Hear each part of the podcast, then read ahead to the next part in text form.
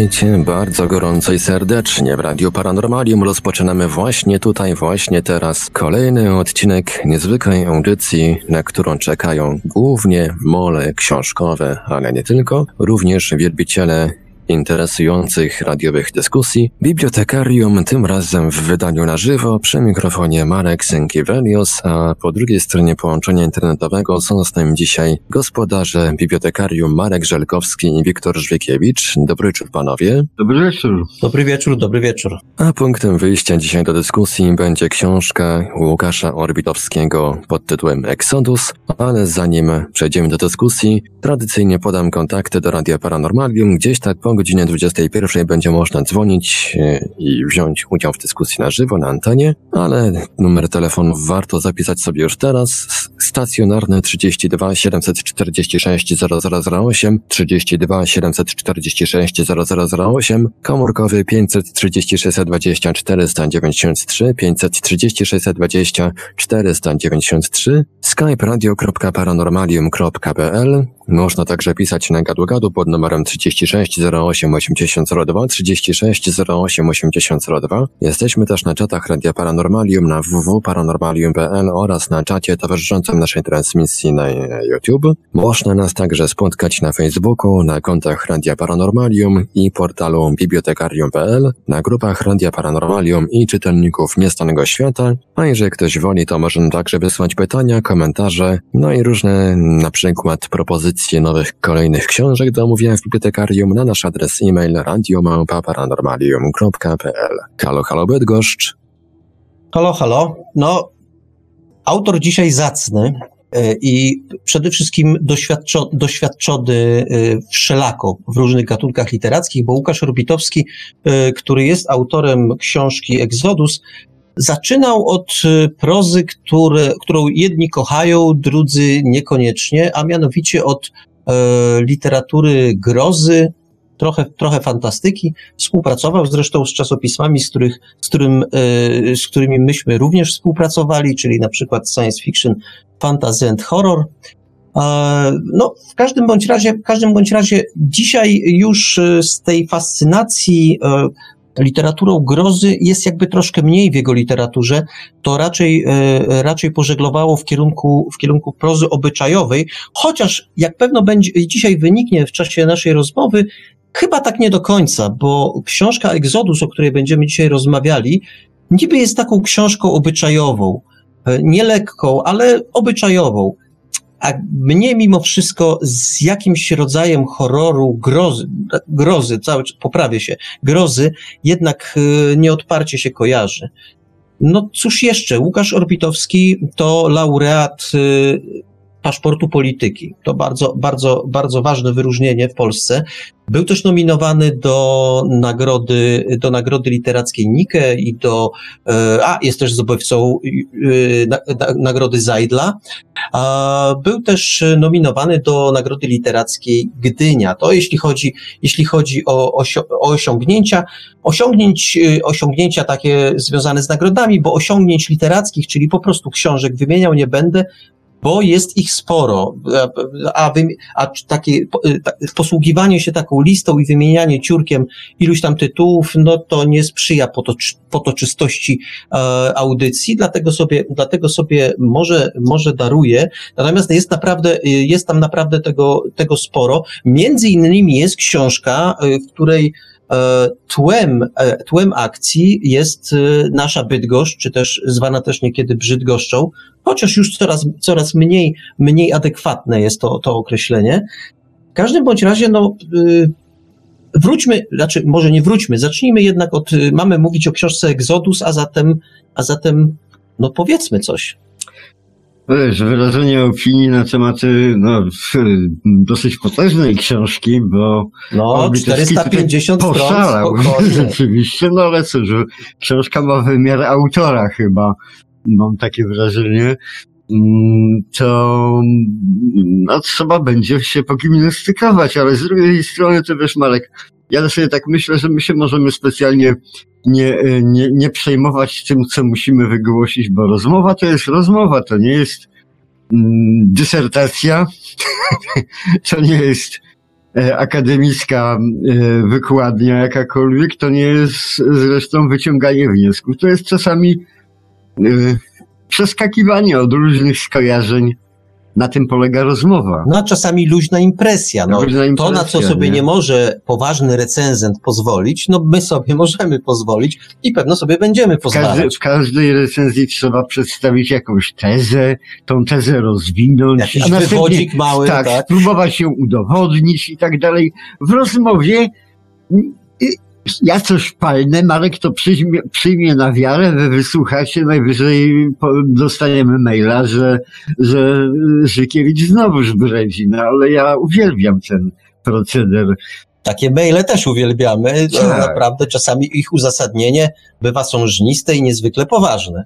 Tak. Natomiast będziemy próbowali się do tej książki ustosunkować, bo mm, dla mnie ona ma spory wymiar, ale to, to może będę później wyłuszczał. No tak, a mm, to wiesz co, myślę, że dobrym, y, dobrym początkiem dla naszej, dla naszej rozmowy y, będzie recenzja, którą przytarga, przytargałeś, y, przytargałeś ze sobą, a Marek, Marek Iwelios nagrał ją.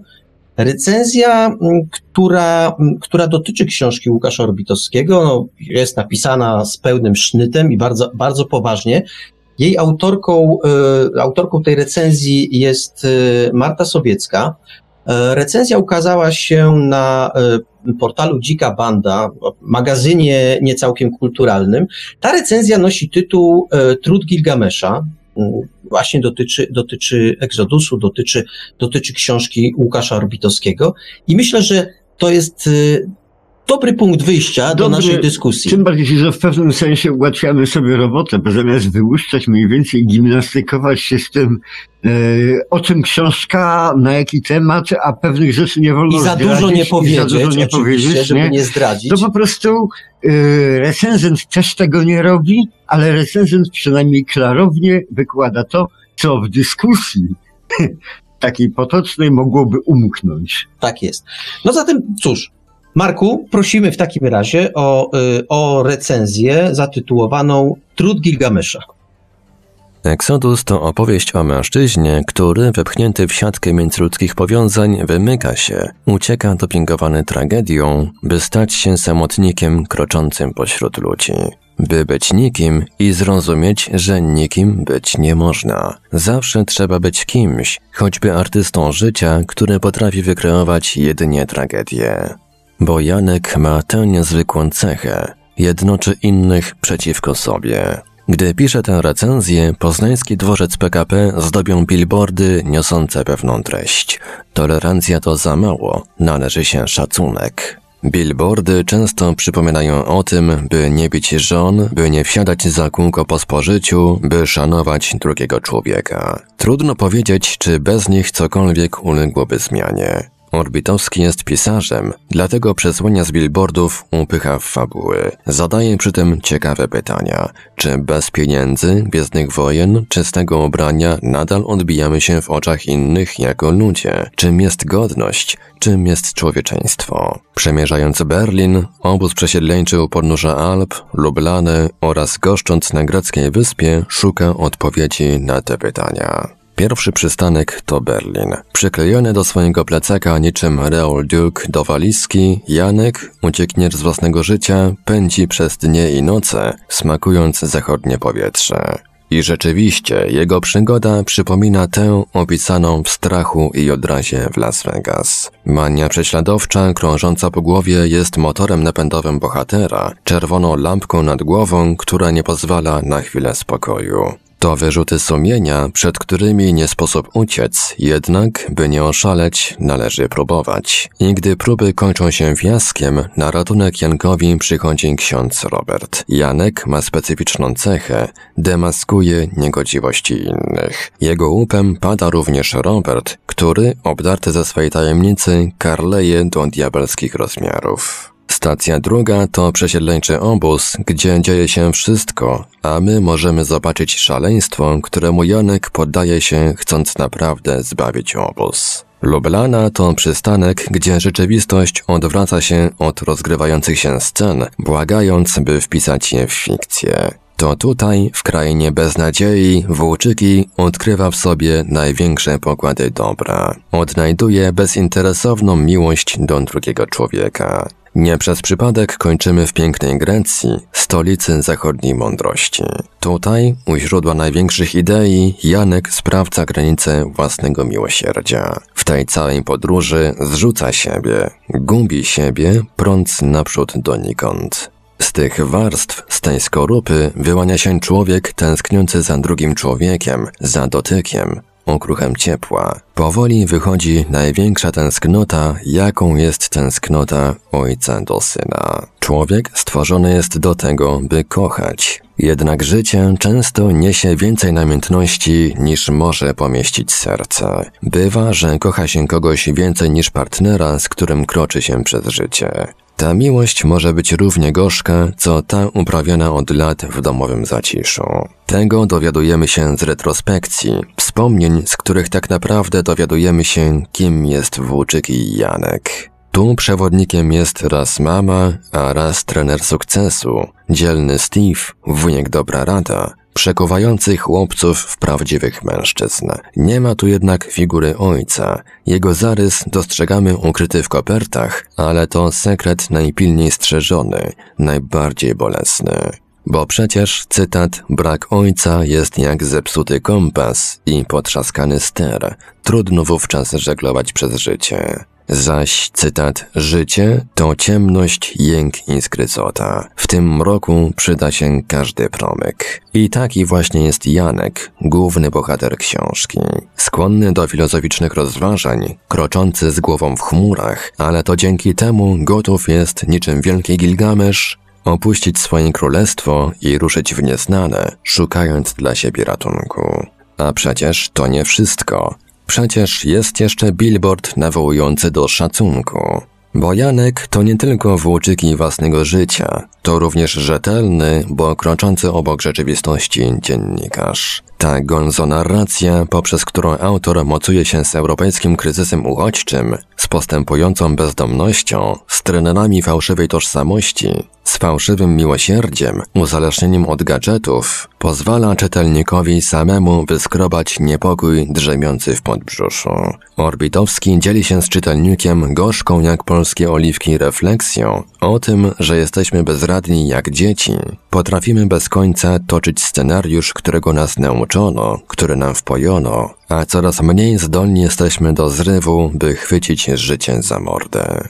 O tym, że rodzimy się niewolnikami, całe życie budującymi w marzeniach domy, nie rozumiejąc, że domu nie da się kupić. Słyszymy o tym w jęku bezdomnych, pijaków, którzy umierają tęskniąc za tymi widziadłami. To gorzka refleksja na temat człowieka, który, nauczony kochać poprzez pieniądze, nie widzi w sobie szacunku, gdy mu ich brak. Najbardziej poruszający okazał się dla mnie fragment, który wprowadzę wspierając się filmem Wielkie Piękno, La Grande Bella. Jest tam scena, gdzie święta na miarę matki Teresy z Kalkuty, osaczona przez włoskich artystów, zapytana o swoje życie, odpowiada: O biedzie się nie mówi, w biedzie się żyje. Tę gorzką prawdę Orbitowski obnaża w obozie dla uchodźców, gdzie człowiek wznosi swój sukces na porażce drugiego człowieka. A jednak Exodus uczy, że od nadmiaru da się uciec, zgubić po drodze i pozostać człowiekiem. To nie nadmiar zżera człowieka, lecz pustka, przed którą nie da schronić się nigdzie.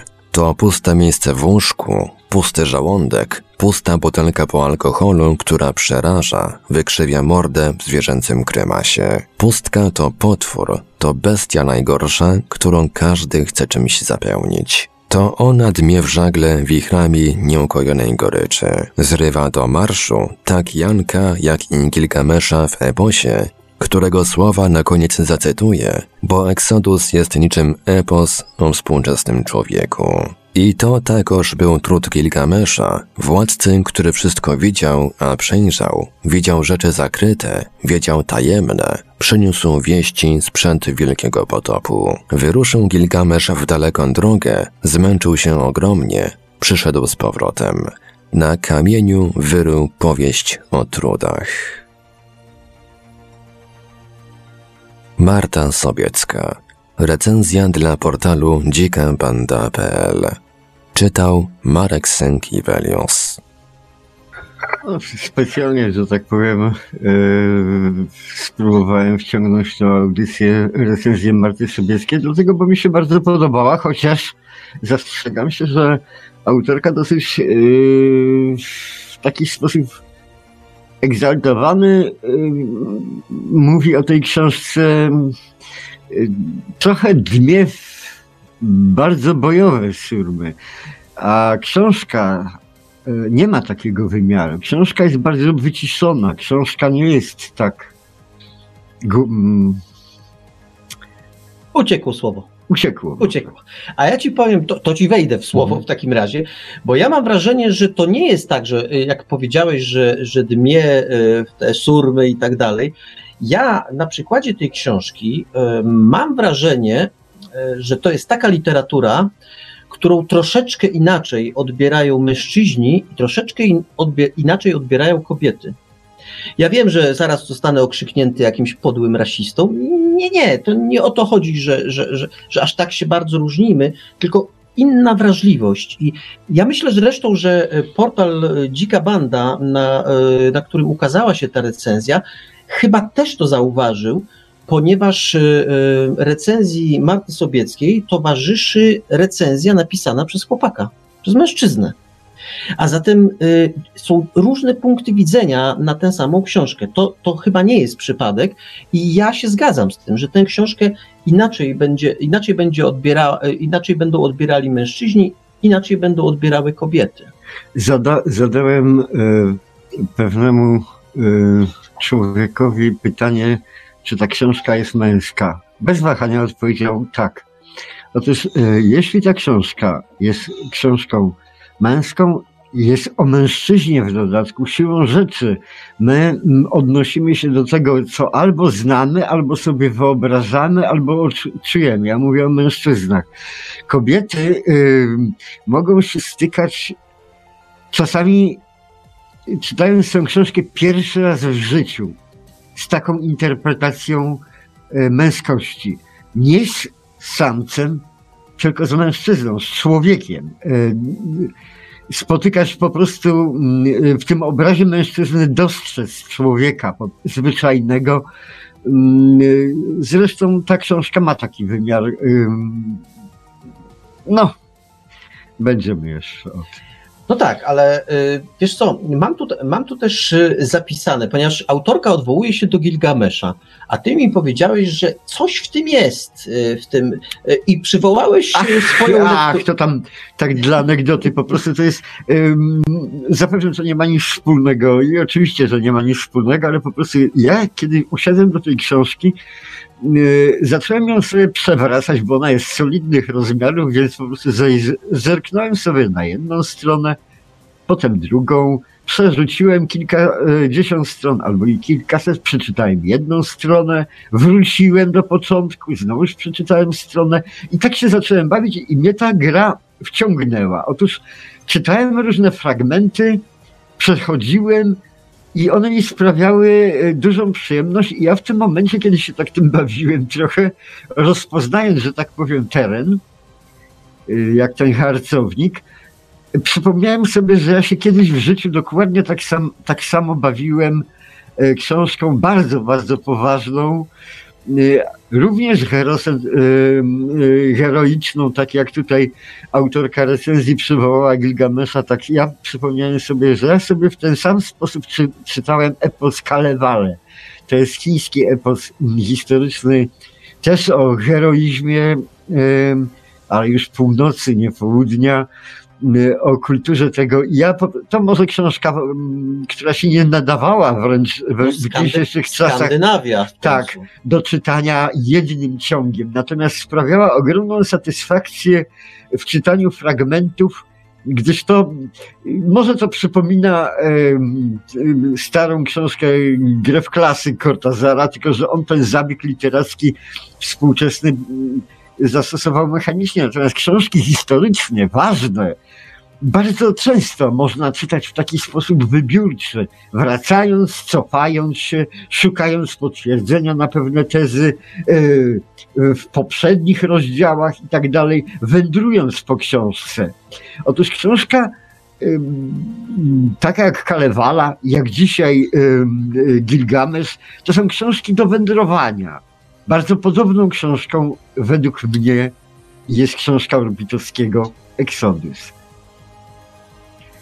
Zresztą przywołują recenzenci, wiele jest na ten temat takich twierdzeń, że to jest książka o drodze, Marku. No właśnie. Y, ja, jak tutaj sobie zrobiłem notatki, to przy y, takim stwierdzeniu książka drogi mam ogromny znak zapytania. Bo to jest rzecz, która się pojawia w wielu recenzjach, że to jest książka drogi. A ja prowokacyjnie zapytam, ale czy na pewno? A ja odpowiem, że na pewno tak. No tak. Okej, okay. to, to już się co do czegoś zgadzamy, to już jest zawsze pozytywny, pozytywny objaw, ale jakiej drogi? No I tu możemy się bardzo różnić. Pięknie się różnimy w takim razie. No, no, jeszcze nie wiem, ale ja wygłoszę swój pogląd. Dla mnie, dla mnie ta książka nie jest e, podróżą z Warszawy do przez e, Berlin, przez Berlin do Lublany i, i do Grecji. Grecji i tak dalej. Jest to książka o drodze y, przez życie, drodze mężczyzny, Y, y, i drodze jego, jego, przez jego własne życie po prostu. Ja miałem takie wrażenie. Chociaż, chociaż rzeczywiście y, podróż ta bardziej namacalna w książce istnieje, nie? A jak, jak ty żeś to odebrał? Znaczy wiesz, ja z kolei odniosłem wrażenie, że to jest podróż że ta podróż, e, z którą mamy do czynienia na kartach książki, to jest podróż duchowa, podróż przemiany bohatera. Nie jakiejś takiej przemiany, ale inaczej, rozpoznawania siebie, może bardziej, może bardziej tak. E, w, w, jakby wgłębiania się, wgłębiania się w siebie samego, e, człowiek zaczyna siebie rozumieć. I ja nawet y, na poparcie tej tezy mam kilka, y, przynajmniej jeden argument, że autor y, stosuje, długo się nad tym zastanawiałem, dosyć ciekawy zabieg literacki. Otóż jesteśmy sobie z bohaterem jego książki w Berlinie, jesteśmy, jesteśmy. Dowiadujemy się, że no teraz zmienią się dekoracje, bo autor rozpocznie podróż, a potem jest krótkie cięcie, tak jak w filmie, i już jesteśmy w tym drugim miejscu czyli e, na południu, na południu Europy. Nie ma tej drogi. Ona, ta droga fizyczna, e, pokonanie odległości między Berlinem a, a, a, a południem Europy, ona nie istnieje na kartach książki.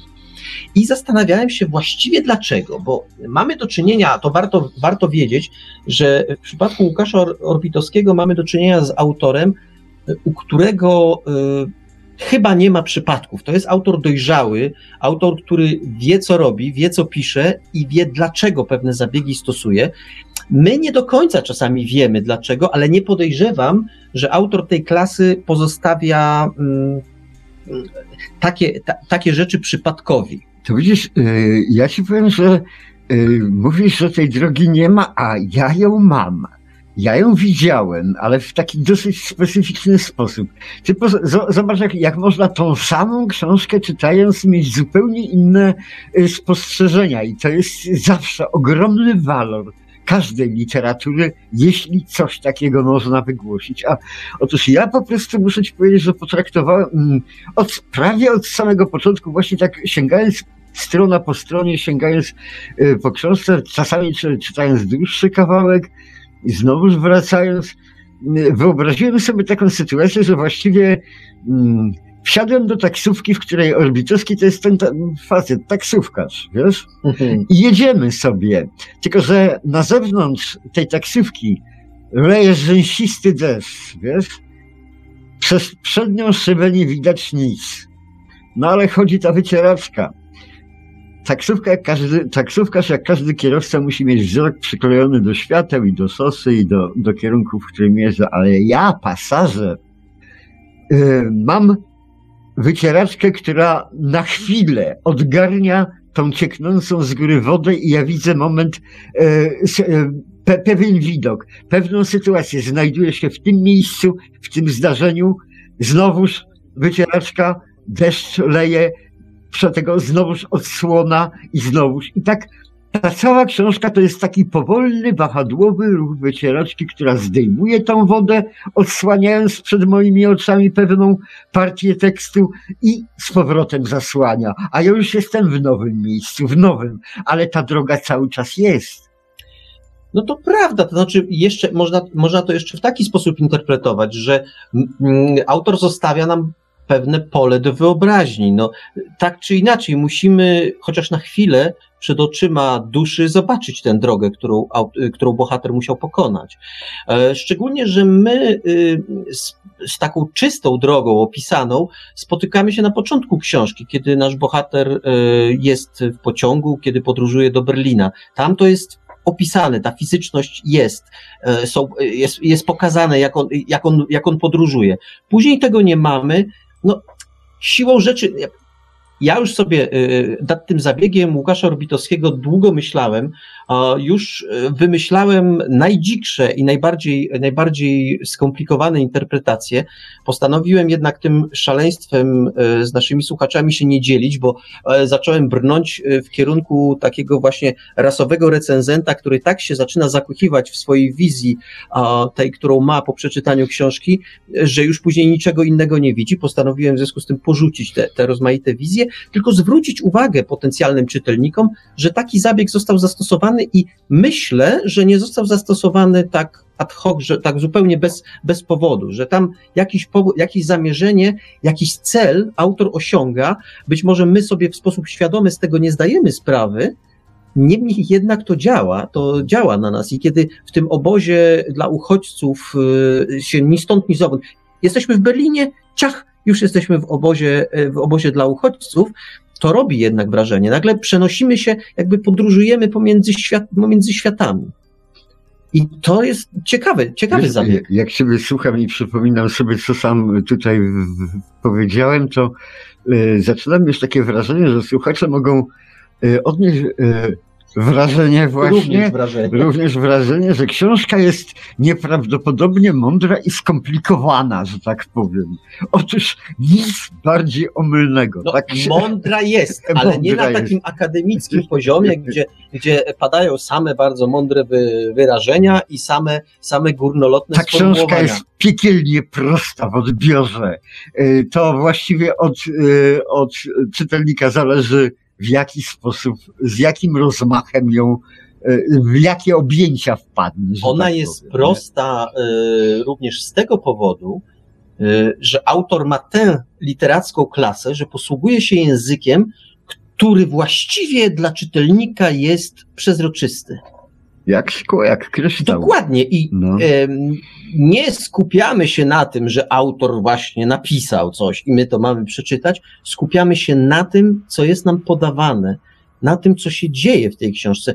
To, to w gruncie, znaczy wbrew pozorom, e, to nie jest takie oczywiste. Bardzo wielu autorów e, e, stosuje taki język, że najpierw musimy się przez ileś stron wdrażać. Musimy się przyzwyczajać, zanim w końcu ruszymy, ruszymy do przodu. W książce Exodus y, to właściwie wchodzimy miękko w, w, cał, w całą narrację i ten język, tak jak powiedziałem, jest przezroczysty. On, y, on jakby sprzyja temu, że my w ten świat się zagłębiamy, a świat jest ciekawy, bo to jest świat z jednej strony bardzo naturalistycznie zarysowany, to znaczy e, nie, nie zdradzam żadnej, nie zdradzę żadnej tajemnicy, że e, autor e, żeby, no nie wiem, jakie miał motywacje, ale dzięki temu, że odbył podróż do miejsc, w których, podróże do miejsc, w których rozgrywa się akcja, no to w tej warstwie, warstwie opisowej na przykład, takiej obyczajowej, to jest bardzo wiarygodne. No. Ja nie potrafię się co prawda wypowiedzieć co do Grecji, czy, czy powiedzmy obozu dla uchodźców, ale y, jeśli chodzi o Berlin, to wydało mi się to miejsce y, narysowane na kartach jego powieści bardzo znajome, jakieś takie no, widziałem to, po prostu to widziałem. Wiesz, y, y, nie ma to, nie, jak wiarygodność, wiarygodność jest wtedy wiarygodna najbardziej, kiedy się czegoś dotknęło, że tak powiem, chociaż y, bywają również książki, szczególnie na przykład w fantastyce, science fiction, które są wiarygodne dlatego, gdyż autor wyobraźnią dotykał świata w sposób takim, jakby to była ręka. Czyli yy, jeśli ktoś ma wyobraźnię, to się posługuje wyobraźnią. Jeśli ktoś ma yy, reporterski zmysł, to po prostu musi wsiąść w pociąg, albo wsiąść w samochód i jechać, albo iść pieszo przed siebie i oglądać świat, postrzegać ten świat. Ja powiem tak, mówiliśmy y, y, przez, przed chwilą o tym, że czy to jest powieść drogi. E, prowokacyjnie dalej, dalej y, podtrzymuję ten znak zapytania, ale mm, Oczywiście nie byłoby dobrej audycji, gdybym sam sobie nie zaprzeczył, no więc od razu zrobię to na początku, na początku, żeby, żeby nie trzymać wszystkich naszych słuchaczy w niepewności, bo z jednej strony to się zastanawiam nad tym, czy to rzeczywiście tak do końca jest powieść drogi, a z drugiej strony no cóż, nie sposób nie zauważyć y, tego, co dla y, drogi jest charakterystyczne, że autor wyrusza z pewnego miejsca, a potem do niego wraca.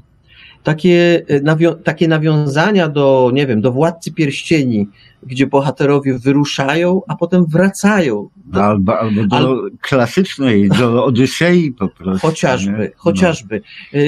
Jest coś takiego, jest coś takiego w tej powieści, że ta podróż musi się odbyć żeby bohater odkrył samego siebie. Oczywiście przy okazji dokona iluś tam e, ważnych, ważnych czynów, iluś tam ważnych odkryć, e, pozna bardzo, bardzo duży szmat świata, ale w gruncie rzeczy musi w nim ta przemiana duchowa nastąpić, żeby mógł wrócić w to miejsce, z którego tak naprawdę, znaczy tak, z którego wyruszył po prostu.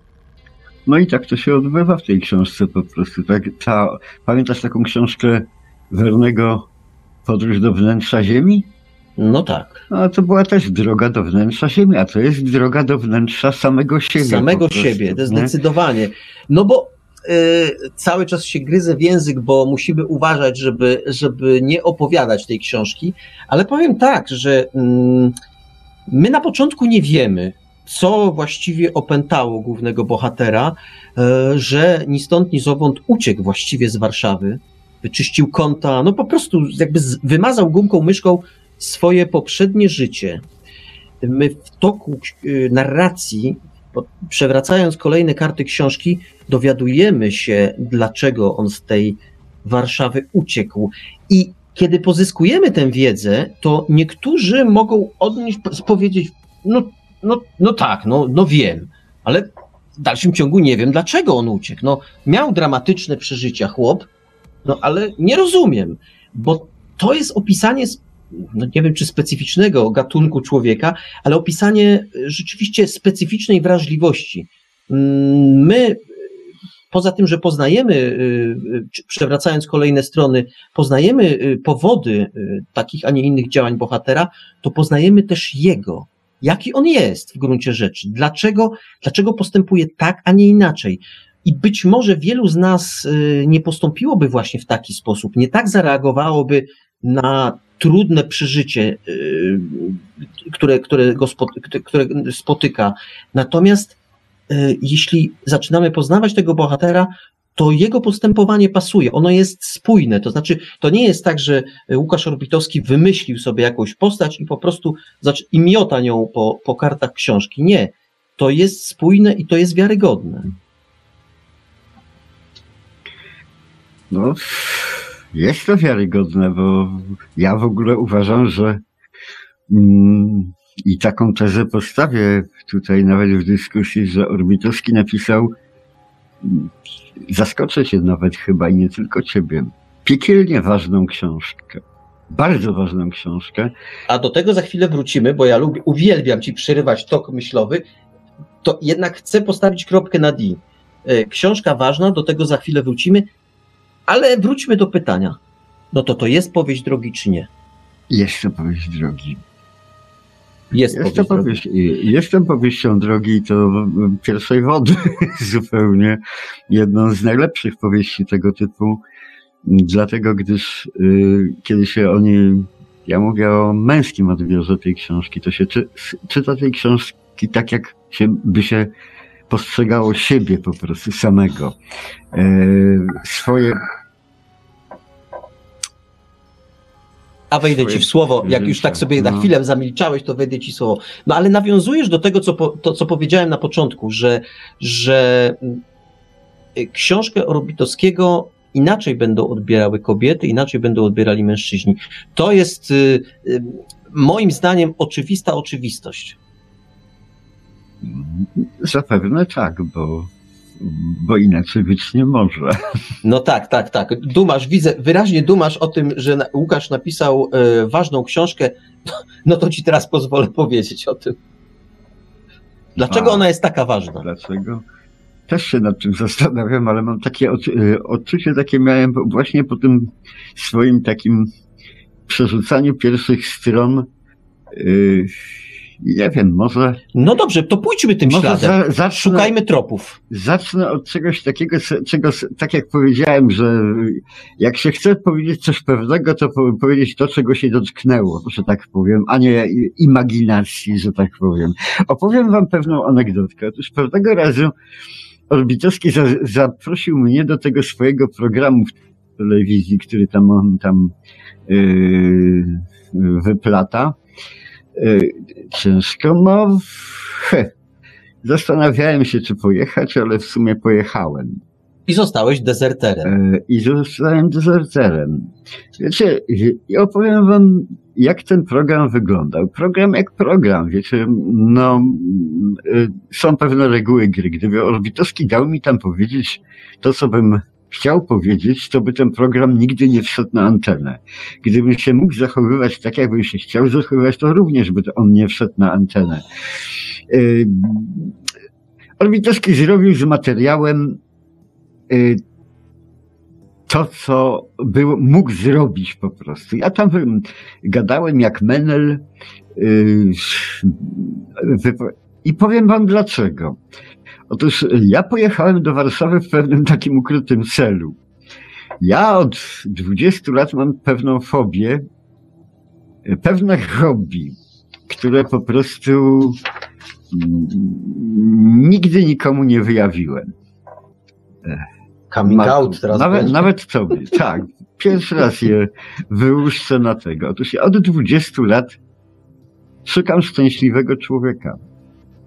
Słuchajcie, mm, yy, przeżyłem komunę, przeżyłam wszystko, co, co jest możliwe i tak dalej. I od, od 20 lat szukam, w tym czasie byłem przez kupę lat bez, bezdomnym człowiekiem. Również tam szukałem ludzi szczęśliwych, bo wbrew pozorom są, ale i szukam człowieka szczęśliwego. No i tutaj się dowiedziałem, że facet jest, że tak powiem, cóż, muskle, jak to się w drzewie gadało, muskle ma klatę również. Kiedy się wyraziłem, że mam y, przed naszą jakąś wspólną przyjaciółką, że, że mam jakąś odruchową sympatię do tego człowieka, ona wzruszyła ramionami i powiedziała, wszyscy lubią Orbitowskiego. On się po prostu nie da nie lubić. Ja pomyślałem, tak, wszyscy go lubią, no to szczęśliwy człowiek, tak?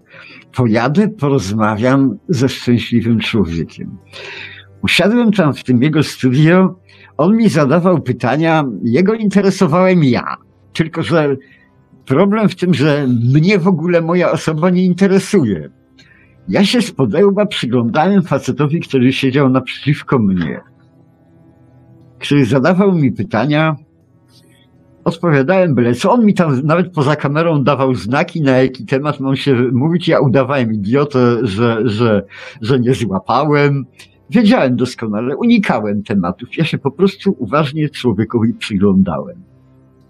Ja przyjechałem do Warszawy poszukać faceta, który jest na fali, który jest szczęśliwy, którego wszyscy kochają, wszyscy lubią, którego wszyscy podziwiają, któremu książki wydaje, który pisze dobre książki, który jest inteligentny, dobry, doceniony. I cóż ja widzę przed sobą? miał trudny moment może w życiu i tak dalej, więc, więc trudno o tego, ale ja tam spotkałem człowieka, którego teraz spotykam w tej książce. Głównego bohatera tej książki.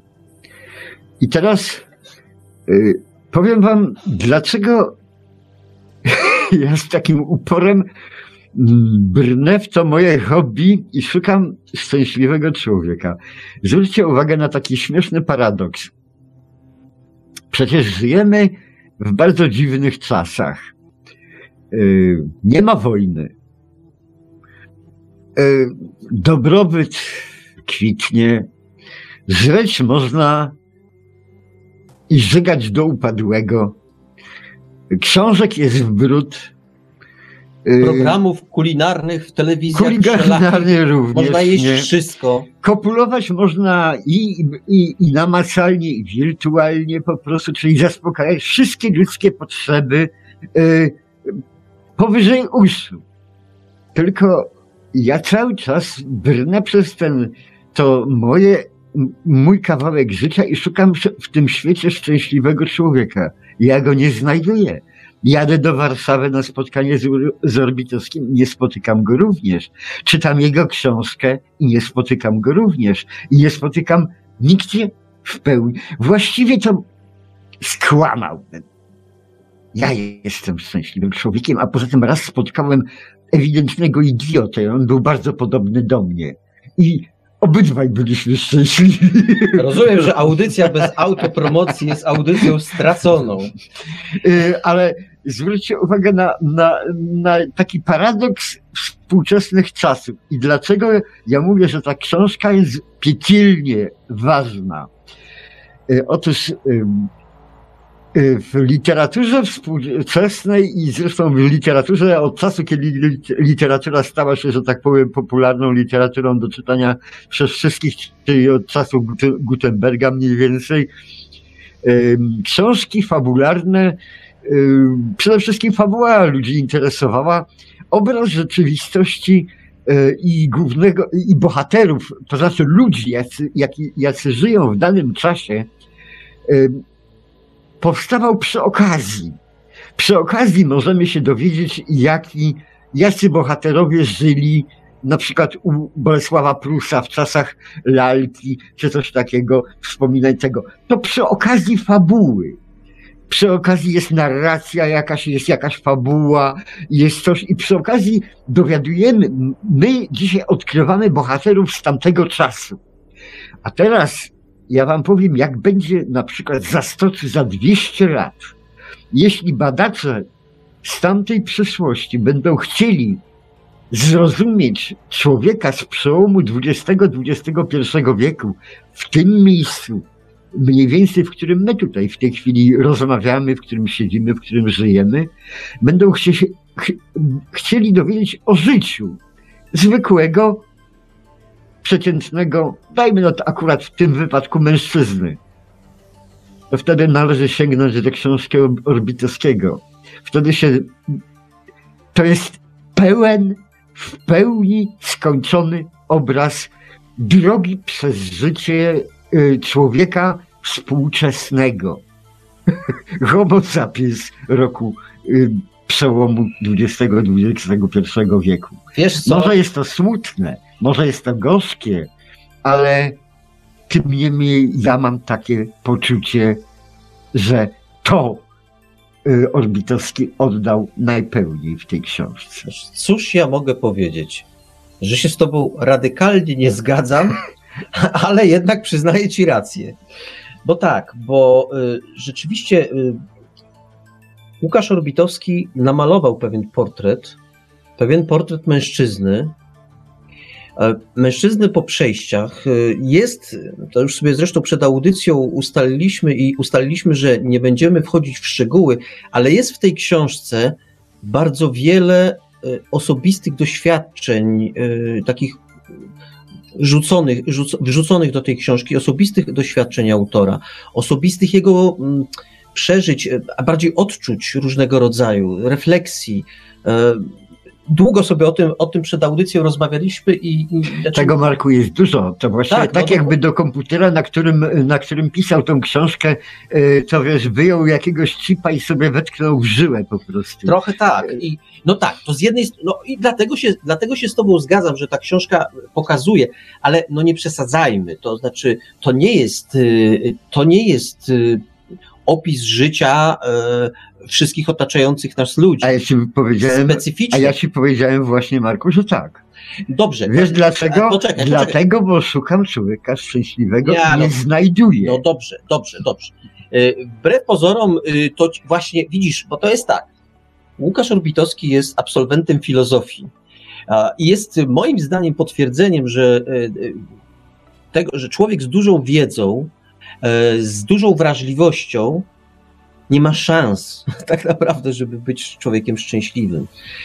Jeśli, e, bo za dużo o tej rzeczywistości myśli, za dużo ma refleksji, za dużo poszukiwań, e, jakichś takich nadziei, e, za dużo świadomości uciekającego czasu, uciekających wydarzeń, uciekającego wszystkiego.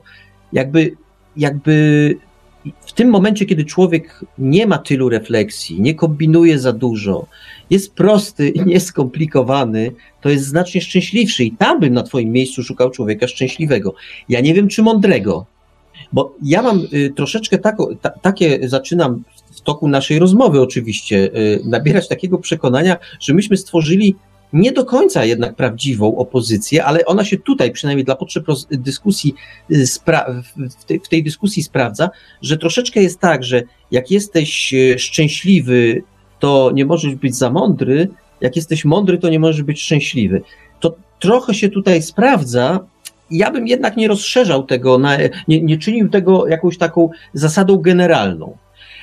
To, to w, ta, w, tej warstwie takiej bardzo, bardzo osobowej. Natomiast ty w pewnym momencie powiedziałeś, że jest to również książka o, yy, no prawie o naszej cywilizacji. Tak. No i tu, i w tym momencie, i w tym momencie jestem skłonny się z Tobą zgodzić, bo to jest książka właściwie, która pokazuje, jak wygląda to, co nas otacza. Tu i teraz. Tu i teraz. Y, troszkę, tym, może nie no. tu i teraz, mhm. Y, tu i teraz w tym tak, kraju, tak, tak. ale już tuż kawałek za granicą. W tym kawałku świata. W tym kawałku jesteśmy. świata, w którym no. jesteśmy, no nagle zobacz, poznaj, okazuje się, że ten kawałek y, mhm. innego świata też składa się z innych światów. Przecież te opisy, które, które autor nam dostarcza, no one opisują rzeczywistość, której y, większość z nas nie zna. Po prostu nie zna. I, i, i to jest takie, y, i rzeczywiście w, ty, w, tym, w tym wymiarze Łukasz Orbitowski opisuje, opisuje naszą rzeczywistość, naszą europejską rzeczywistość.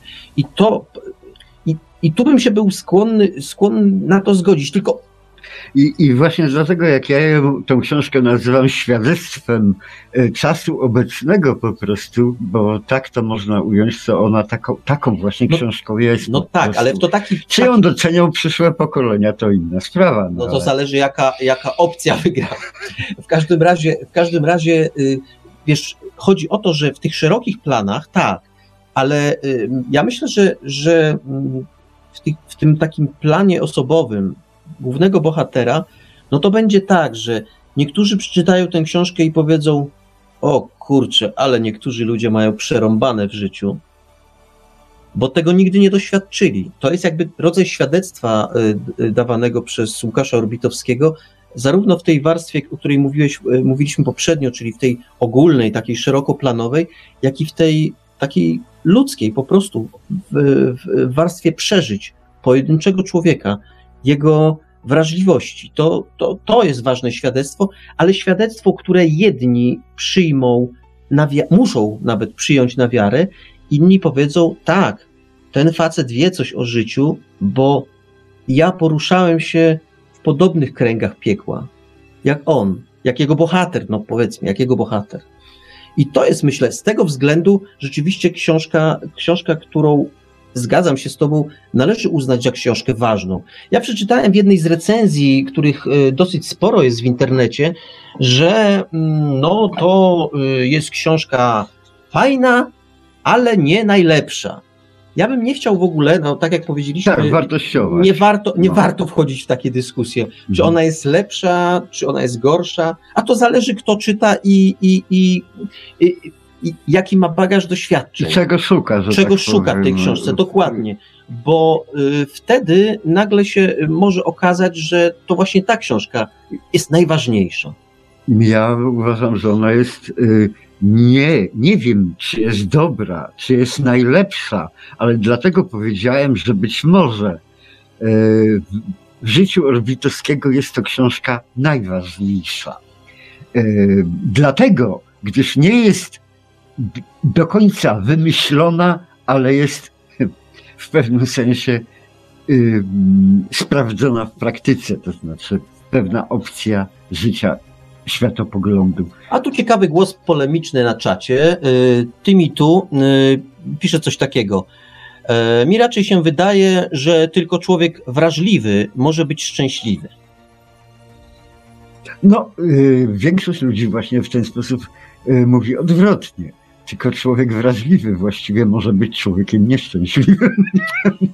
A można to jeszcze, jak już tak się bawimy w takie przewrotki, można też powiedzieć, że y, y, inaczej zupełnie, że człowiek wrażliwy z tej racji, że jest wrażliwy i tak wszystko przeżywa, to nie ma szans na to, żeby być szczęśliwy. To znaczy człowieka wrażliwego łatwo Łatwiej e, dotknąć. Do, dogiąć, prostu, dogiąć do ziemi jest po Mm, prostu łatwiej. E, Natomiast e, tu nie tyle o wrażliwość, natomiast człowieka szczęśliwego z natury trudno dotknąć, trudno uderzyć, trudno ze szczęścia wybić po prostu, z poczucia takiego.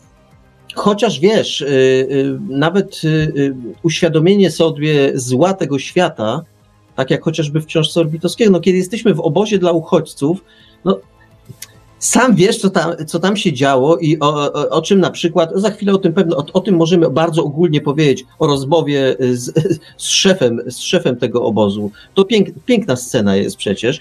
E, Sam wiesz, co tam się dzieje, że jest nieszczęście i są ludzie, którzy swoje szczęście budują na tym nieszczęściu. No tak, ale to No, na tym polega To zresztą się znalazło w recenzji, którą, którą cytowaliśmy. Mm. A wracając jeszcze na chwilę do tego komentarza, który się pojawił na czacie. Nie, to oczywiście y, trudno y, w tak krótkiej audycji, w tak y, dosyć ogólnikowych stwierdzeniach e, rozstrzygnąć taką kwestię. Rzeczywiście, mm, powiedzmy, spojrzenia mogą być różne i, i wcale nie, nie przesądzamy, jak jest. Wróćmy do książki, bo jak już powołałem się na tę, na tę, roz, na tę rozmowę, spróbujmy w jakiś oglu, bo to będzie dobry punkt dys, yy, w- do dalszej dyskusji. Spróbujmy przybliżyć tę scenę, tę scenę z obozu, z obozu dla uchodźców. Tam główny bohater w pewnym momencie udaje się do. To znaczy, y, Do tak, szefa. tak jak powiedziałeś, że zło to też nie jest takie jasne i, Nie, nie, no e, oczywiście. i, i, i klarowne. Po prostu, jak to, mm, jak to w każdym interesie bywa, e, każdy obywatel tego świata kręci swo, sobie lody po prostu z, z życia i z wszystkiego. A niektórzy dodają jeszcze polewę do tego. A jeszcze do, do tego, więc oczywiście y, wszystkie obozy, tak samo jak każda wojna, to jest pole dla biznesu, pole dla karier, pole dla mm, y, swojego, zbudowania swojego imidżu jakiegoś. Mm, Ludzie, mm, wszystko jest biznesem, wszystko jest interesem po prostu we współczesnym świecie. No, i tak to- by go chcieli przynajmniej niektórzy postrzegać. no i tak, i tak jest również w naszym, a, a w naszej rzeczywistości, Marku, nie jest inaczej. Przecież zwróć uwagę, jak, jak, jak funkcjonuje, tam jest obóz przesiedleńczy, a u nas pomoc dla tych bezdomnych i tak dalej. Przecież to jest biznes po prostu. No tak. Mnóstwo ludzi pracuje, dostaje pensję, a potem emeryturę za to, że pomagają bezdomnym, nie? Czyli właściwie kto tu komu pomaga? Ten bezdomny pomaga komuś zdobyć emeryturę. On sam zostanie bez emerytury. I bezdomny. bezdomny. Natomiast z, przed, przed y, II wojną światową w tej Polsce, takiej w miarę normalnej, y, było tak, że jeśli ktoś, kto coś posiadał, chciał pomóc, wspomóc biednych, no to charytatywnie wspomagał go. Nie robił na tym interesu, tylko po prostu ułożył yy, y,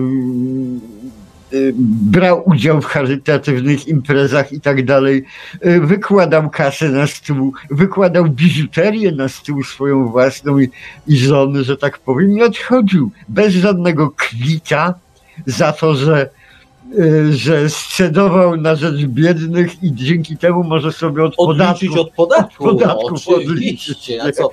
Tam to była charyzma, a, charytatywność, a, a dzisiaj, dzisiaj to wszystko jest biznes i naczynia połączone po prostu.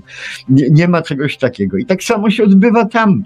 Przy, w, każdym obozie uchodźców, w, któ- którzy się przelewają, to jest wszystko dzisiaj interesem. Yy, a kiedy bohater Orbitowskiego postrzega ludzi, którzy ja nie chcę zdradzać, bo tam jest y, dużo dowcipu dobrego, No, dużo anegdoty No po dobrze, prostu. budują, kręcą te swoje lody na nieszczęściu innych. na No tak to nieszczęściu ogólnie innych, powiedzmy. Tak, i tak dalej. No, no a on po prostu y, y, przeżywa to. On, on, on dojrzewa do tego, że tak być na tym świecie nie powinno, nie? Chce coś z tym począć, zrobić. I to zdradzimy na chwilkę tylko. Ale to drobiazg, drobiazg. Idę, idzie z tym do naczelnika obozu. Idzie. I wali wszystko. Na stół. I poczytajcie, żeby się dowiedzieć, co było dalej. Bo to, to was powali. No tak, no bo. E, no dobrze, zostawmy, bo to, to, cieka, to Mhm. ciekawa scena i pokazująca, że o, czasami człowiek y, po niewczasie dochodzi do wniosku, że szlachetny poryw serca może nie zawsze się sprawdza. No, Takie tak. nie zawsze szlachetne czyny również e, e, skutkują chwalebnymi, że tak powiem, osiągnięciami po prostu. Szczytnych celów było wiele, że tak powiem. Ale Łukasz Orbitowski tę scenę rozwiązał znakomicie po prostu. To Nie tylko to, Nie, ty, scenę, no, ale to jeden, jedna scen, z takich scen, która jest były bardzo majstersztykiem. błyskotliwe. Majstersztykiem, bo, bo się nagle okazuje, że y, no właściwie Tak. Nie wszystko, mów tego. No nie, no mów, oczywiście, że nie powiem, ale że właściwie każdą scenę można w jakiś, w jakiś sposób rozwiązać tak, żeby zaskoczyć, zaskoczyć czytelnika. Tu zdecydowanie to y, zaskoczenie następuje. I dlatego ja też chętnie tę scenę przyta- przytaczam, że, że warto tam poszperać, bo ta książka jest pisana e, nie, ty, nie tylko tym przez, przezroczystym, czystym jak kryształ językiem, w którym naprawdę można się uczyć polskiego, gdzie nie ma zbędnych słów.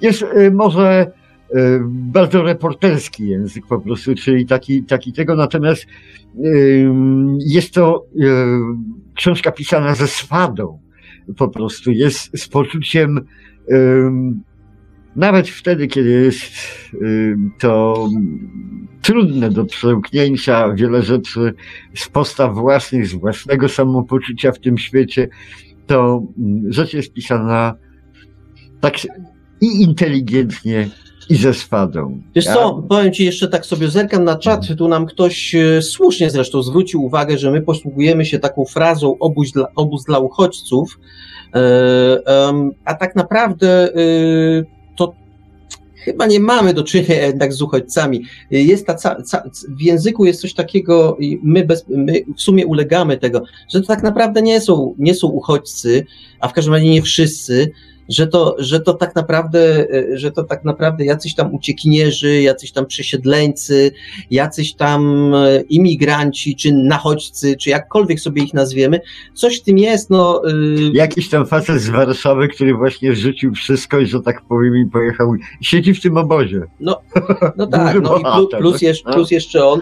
E, Rzeczywiście, no, e, jeśli, jeśli będziemy się twardo trzymać, e, trzymać tych określeń, kto to jest uchodźca, to, to rzeczywiście e, nasz słuchacz zwraca słusznie nam uwagę, tylko no, język, język jest taki, jaki jest i czasami mimowolnie się tej, tej frazy używa i proponuje, proponuje więcej wyra, wyrozumiałości, wyrozumiałości dla nas. W każdym razie upraszamy o tę wyrozumiałość. Natomiast, y, natomiast wróćmy, wróćmy do, y, do, książki, do książki Orbitowskiego. Powiedzieliśmy, y, w pewnym momencie się to pojawiło, że język, język powieści jest przezroczysty. Ja powiem Ci, że od początku y, y, cieszyłem się tym. Ja lubię takie, ja lubię takie książki, których y, autor y, swoim istnieniem nie przeszkadza w czytaniu. Wiesz, to, y, On robi jeszcze taki zabieg, a przynajmniej ta książka e, w ten sposób może być odbierana. Otóż on po prostu nie przeszkadza czytelnikowi w, Będę szmirowaty przez chwilę. Oj, wow. Lubię szmirę, uwielbiam szmirę. Zostało mi to z młodzieńczych um, czasów. Otóż ja po prostu jak czytałem, przerzucałem pierwsze kartki i tak dalej, miałem takie wrażenie, jakby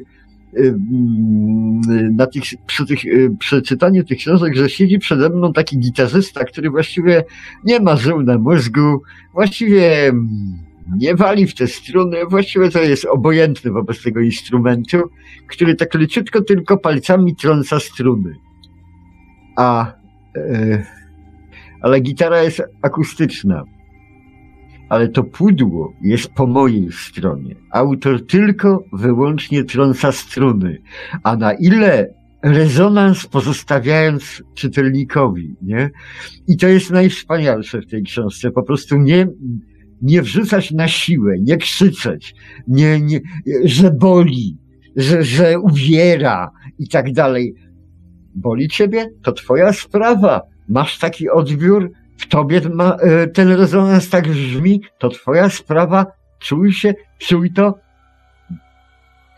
To jest, hmm, to jest po prostu nieprowadzenie e, czytelnika za rączkę. To jest szanowanie czytelnika, szanowanie inteligencji i em, emocjonalności autora. Mm, pisarze robią to różnie, ale tu Orbitowski chyba się bardzo dobrze sprawdza. E, ja powiem tak, że jeszcze. Drodzy, drodzy, drodzy pana, pana słuchacza telefonicznego, e, słuchacza właściwie skype'owego, czy się słyszymy? Radio Paranormalium. Dzień dobry, słyszymy się? Ja słyszę? Tak, bardzo dobrze. Bardzo dobrze. Dzień dobry. Słyszymy. Dzień dobry. Z tej strony Piotr Prokopowicz. Tam znamy się z ABW też. Tak, tak witamy, witamy, witamy naszego autora, witamy. Dużego autora. Tak, przyznam, że tej książki akurat nie czytałem, natomiast tak E, chciałem się tak trochę wtrącić, mm, no bo tam te pewne przemyślenia związane ze szczęściem i tak dalej, no to zawsze, zawsze można coś od siebie dodać. No, no, nie wiem, czy zdaje się, że to nie padło, no ale szczęście to tak naprawdę nie jest jakiś taki trwały stan. No, chyba, że mówimy o jakiejś nirwanie gdzieś tam mm, buddyjskiej, ale generalnie to raczej są stany chwilowe, więc no tak jak tam to poszukiwanie tego szczęśliwego człowieka, no to można go nawet w pociągu znaleźć, jak on będzie tam sobie spał i przez chwilę o czymś szczęśliwym śnił, no to w tym A momencie... Celna uwaga, celna uwaga, bardzo celna uwaga. A jeszcze jeśli chodzi o jakąś taką próbę definiowania, bo tam też było, było troszkę o tym, to może warto, warto pójść w tą stronę, że no, mądrość to może, no nie tyle, że mądrość to, umie, y, to albo jest się mądrym, albo szczęśliwym, ale może właśnie um, mądrość to jest umiejętność bycia szczęśliwym świadomie, tak? Im bardziej świadomie jesteśmy szczęśliwi, tym jesteśmy mądrzejsi. No, oczywiście można być szczęśliwym i niemądrym, ale w jakiś sposób tą mądrość można by chyba tak uzależnić trochę od tego szczęścia.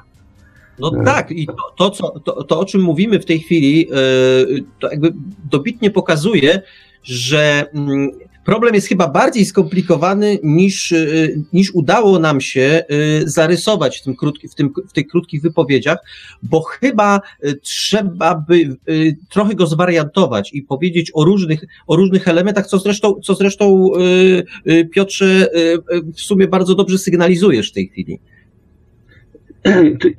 jeszcze taką, e, znaczy, za, takie te kwestie związane z uchodźcami, e, w ogóle z tą tragedią, która się dzieje na całym świecie, no to one co jakiś czas wypływają, to teraz, teraz ci uchodźcy, no e, to wszystko jest takie troszkę, znaczy to jest takie, no ciężko przychodzić obok czegoś nieszczęścia obojętnie, ale no właśnie, ale pytanie co zrobić, żeby to faktycznie pomóc, bo już historia zna przykłady, że eliminowanie jakiegoś dyktatora tak naprawdę prowadzi do jeszcze gorszych rezultatów w danej okolicy, więc takie, no, są różne jakieś piosenki takie, które aktywują, no, aktywizują, czy tam jakieś takie, no, jest taka piosenka Czyżykiewicza, giną ludzie, tam ona była odnośnie Bośni akurat, ona taka trochę no, ma, ma wzruszyć kogoś, że czemu siedzisz, żresz pączki, idź i coś zrób, tylko że co, tak? To mam, mam, nie wiem, całe oszczędności wpłacić komuś, żeby ktoś coś robił, czy mam rzucić swoje dziecko i pójść, no, takich mądrych,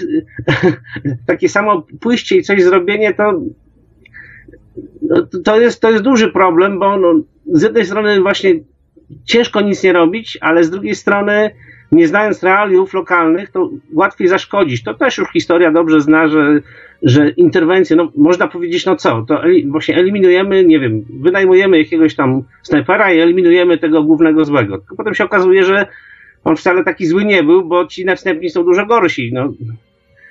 A jednocześnie jak zaczniemy na siłę wyciągać ludzi z, z, z tych realiów, to się nagle okaże, że to wcale im nie pomagamy, tak? No i no i tak nie wiadomo, no to co, przenieść się tam, żyć, im pomagać, no to nie ma, mo- nie, ja, ja na razie nie znam rozwiązania, nie wiem czy ktoś zna, taki dość, dość duży problem do, do rozważenia, mi się wydaje, dla ludzkości obecnie, tak, jak, jak funkcjonować, jak to robić, co zrobić, żeby tak naprawdę pomóc, bo, bo to tak jak tutaj gdzieś padło, ja, ja nie czytałem tej książki, ale domyślam się, jaki był efekt tego, że on tam wywalił kawę na ławę, bo no bo tych historii o tym jest już trochę, jest już trochę, tak? I w filmach, i w książkach, więc no, no to chyba nie, nie jest takie proste jednak, żeby wywalić kawę na ławę albo po prostu, nie wiem, wziąć i pomóc, bo to, ta pomoc bezpośrednia zwykle w drugą stronę się odwraca. no ta, taka moja uwaga odnośnie tego, tutaj jeszcze, jeszcze tak y, miałbym takie, tak, takie propozycje odnośnie samej y, audycji na przyszłość, taką propozycję, jeśli chodzi o, o książkę, bo tutaj panowie macie y, różne, y, znaczy oferu, y, roz, są, są, proponujecie różne tytuły, no to faktycznie jak one są z każdej znaczy, tak jest jeden tytuł z jakiejś tam, jest to duża książka, gruba książka, to jak ktoś tego nie czyta, to tak trochę się czuje, może czuć wyobcowany w takiej dyskusji, może ciężko mu zabrać głos, ale ja chciałem właśnie polecić taką książkę, która może być łatwiejsza, w której łatwiej będzie wciągnąć innych e, w dyskusję, bo, bo ona po prostu składa się ze stu takich krótkich tekstów tam, e, które Y, tak, tak, ona się, to jest Żuk w pudełku, autor Julian Bagini, nie wiem jak to się czyta. I to jest to, tytuł pełny, to jest Żuk w pudełku oraz 99 innych eksperymentów myślowych. To jest dość ciekawie skonstruowana książka, bo tam na początku jest zawsze jakaś taka historia. Te historie to są wyciągnięte albo z rozpraw filozoficznych, albo z filmów, albo z książek, ale takie historie trochę postawione na głowie. Bo na przykład, no, tam jest cała seria takich historii. Przychodzi Bóg do filozofa, czy tam filozof do Boga i Bóg twierdzi, znaczy Bóg mówi, żeby filozof, filozof go słuchał, no, ale filozof zaczyna pytać, no, ale mam cię słuchać, bo ty jesteś dobry, czy dlatego, czy dobro jest w tobie, czy, czy dobro jest na zewnątrz, no i tak dalej. No ja tu nie będę już tego przytaczał, ale to są dość krótkie teksty, można, nie wiem też jak, jak, jak prawa autorskie, ale może by się dało coś takiego przeczytać na antenie i wtedy wszyscy będą wdrożeni w cały tekst i może, może na przykład da się wciągnąć większą y, liczbę ludzi do, do jakiejś takiej ciekawszej dyskusji. Y, też tam nie wiem, czy jak w słowotok wpadłem, czy. Nie, nie, no. Y, dziękujemy, dziękujemy, za propo, dziękujemy za propozycję. Już sobie ją skrzętnie notujemy. Pewno, jeszcze do ABW miałbym pewną taką sugestię, prośbę, nie wiem czy, czy można tutaj przy bibliotekarium, ale no prosimy, prosimy. No bo tak, mi tam troszkę, troszkę, ponieważ panowie jesteście dużo bardziej doświadczeni niż ci ludzie, którzy, niż my tam inni autorzy, którzy do was piszą, to może by, no tak dla mnie przynajmniej, fajnie było posłuchać, jakie są niuanse rynków wydawniczych związanych właśnie z umowami, z wydawnictwami, co, no, czego się spodziewać, czego się obawiać, jakie są pułapki, bo, bo każda, każda, każda jakiś taki obszar ma swoją specyfikę, tak? I, i to jak ktoś się w tym nie orientuje, to może czasami niepotrzebnie w coś tam y, albo rozważać, tracić czas na rozważanie czegoś, co jest z góry nie, nie warte rozważenia, albo właśnie się w coś tam wpakować takiego, co potem, z czego potem ciężko się wycofać. Słuszna uwaga. Ja, ja w tej branży też jestem dziewica orlańska, ale Marek się lepiej w tym obraca. Nie, no to Ale jest na bardzo... znać więcej, więcej osób, które głębiej siedzą w tej branży niż taki przeciętny tam autor, który do was pisze. Tak mi się wydaje. No. To jest bardzo dobra propozycja e, z tymi niuansami rynku, e, rynku wydawniczego i, wydawnic i wydawnictw pojedynczych. Tym bardziej, że ostatnimi czasy, o to tak ładnie zabrzmi fraza, ostatnimi czasy e, troszkę ten rynek e, zdziczał. I będzie kilka, będę miał kilka przykładów nawet e, do, do, do, do podania, jak w gruncie rzeczy stał się przynajmniej częściowo patologiczny, bo nam się wydaje, że to jest tak. Autor napisze dobrą książkę, później zanosi ją do wydawnictwa, wydawnictwo mówi: Och, jaka dobra książka, no to wydajemy. To tak się odbywa troszeczkę na innym poziomie. To się tak odbywa na poziomie znanych autorów. Natomiast na poziomie osób zaczynających swoją przygodę z literaturą, czy też osób, które, no powiedzmy, są po debiucie, po pierwszej książce, to wygląda troszeczkę inaczej i niestety troszeczkę smutniej, ale y, dobrze, to w takim razie kupu, kupujemy, ten, kupujemy ten pomysł.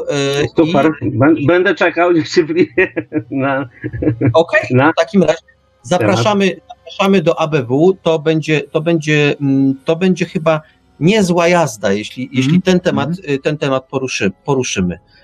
Jeszcze raz dziękujemy za, za, za, za propozycję czytelniczą, no i za pomysł do ABW. Dziękuję. Do usłyszenia. Do usłyszenia, Do usłyszenia. dziękujemy. Dziękujemy.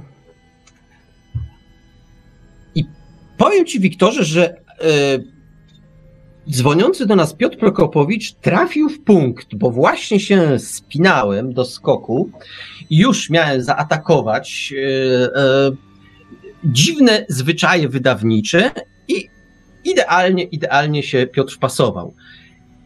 Czego, cze, o, o czym chciałem truć? Otóż chciałem e, powiedzieć naszym szanownym słuchaczom, dlaczego dzisiaj e, Ivelios na początku przeczytał recenzję i od tego czasu właściwie e, My zdzieramy gardło. my zdzieramy gardło, a Ivelios taktownie milczy i nie czyta, nie czyta fragmentów powieści Łukasza Orbitowskiego.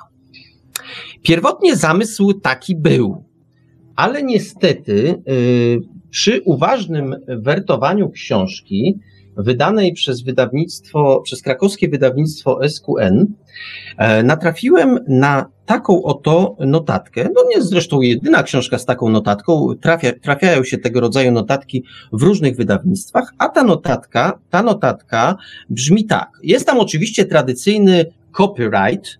No, wszyscy wiedzą o co chodzi i tak dalej, i tak dalej. Jest copyright by Łukasz Orbitowski i jest też copyright y, for the Polish edition by wydawnictwo SQN, ale jest też taka uwaga.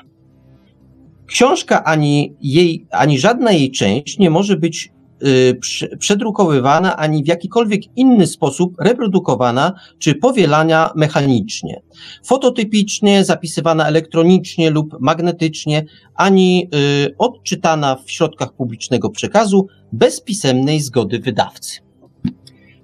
I tyle, tyle wydawca y, ma nam do powiedzenia. No wiesz, no bardzo ograniczony ten, bo ja bym miał więcej pomysłów, czego nie wolno robić z książką. Tak, ja też miałbym kilka, O, ale wróćmy, wróćmy, y, wróćmy do tego, do tego, co przeczytałem.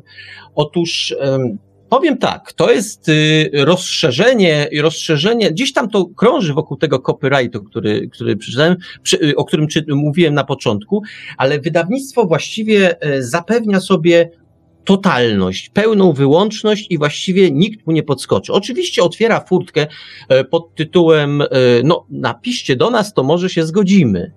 Ale cykl Jak ucałujemy w rękę jeszcze? tak, no ewentualnie. Nie wiem, nie wiem jakie są z wydawnictwa, y, jakie są zwyczaje wydawnictwa SQN, ale to jest tak naprawdę, y, powiem szczerze, zawracanie głowy z tym, z tą pisemną zgodą wydawnictwa, bo pewno jeszcze musielibyśmy poczekać na pisemną zgodę.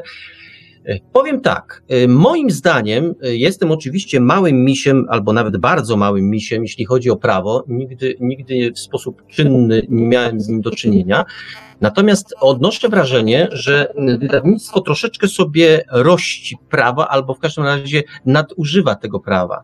Otóż funkcjonuje w polskim prawie również, tak w publicystyce, prawo cytatu gdzie jeśli utwór ma sporą objętość, a używamy tylko fragmencików, w tym przypadku wystarczyłoby kilka stron, e, używamy, a w dodatku używamy ich w określonym celu, w celu komentarza i, i, i pewnej analizy, to moglibyśmy spokojnie, spokojnie to, y, te fragmenty przeczytać y, dzięki, dzięki, dzięki głosowi Iweliosa. Ale powiem tak, ani Wiktor, ani ja ani pewno Ivelios, ani nikt, ani wydawca, ani nikt, nikt, absolutnie nikt nie ma ochoty toczyć na przykład y, dwuletniego, trzyletniego procesu y, z szanownym wydawnictwem o to, czy to my mamy rację, czy też rację ma wydawnictwo, a później jeszcze y, na przykład wpłacać na rzecz Polskiego Czerwonego Krzyża jakiś, jakiś pierdylionów złotych, za to tylko, że postanowiliśmy w jakiś tam jednak sposób zareklamować wydawnictwo. Wydaje mi się to to jest oczywiście moje prywatne zdanie, ale wydaje mi się to jednak nie do końca w porządku. No cóż, będziemy musieli z tym jakoś żyć. Myślę, że to nie jest najlepszy zwyczaj yy, wprowadzanie tego rodzaju notatek, bo to właściwie yy, zamyka, zamyka drogę takim działaniom, jakie, jakie my robimy, jakie my wykonujemy. Yy, zwróć uwagę, że, że wydawca, który jest praktycznie biorąc pewnym pośrednikiem między autorem a czytelnikiem, nagle zawłaszcza sobie właściwie autora i książkę jako rzecz, które, do której nikt nie ma prawa, tylko wyłącznie wydawca. Autor się zresztą żaden nie powinien zgadzać na, tak, na takie ubezwłasnowolnienie swojej własnej twórczości, która jest w pewnym sensie szkodliwa, no ale to to jest proceder zresztą chyba nagminny w tej Ja chwili. powiem tak, ja oczywiście nie wiem, tak jak podkreślałem to już, nie wiem, kto w takim sporze miałby rację i kto by ewentualny proces wygrał. E, ja mam tylko wrażenie po prostu, że jest coś jest coś, co wydaje mi się nie w porządku, zarówno w stosunku e, do nas, małych misiów, którzy, którzy o książkach mówią, jak i naszych słuchaczy, w ogóle odbior, odbiorców książki, bo wydaje mi się jednak, że y, jeśli e, chcemy skłonić odbiorcę, chcemy skłonić czytelnika, żeby naszą książkę kupił, mówię tu tak jakby w imieniu wydawnictwa, to powinniśmy dać możliwość, żeby ową książkę w jakiś tam sposób zareklamować. Możemy oczywiście o tej książce mówić bardzo długo, ale ja odnoszę wrażenie, że książki, które mm, pojawiają się na antenie Radia Paranormalium w audycji Bibliotekarium i są czytane przez Iweliosa, mm, docierają do czytelników znacznie lepiej, jeśli to nasze ględzenie na antenie, że sobie tak zrymuję mm, częstochowsko,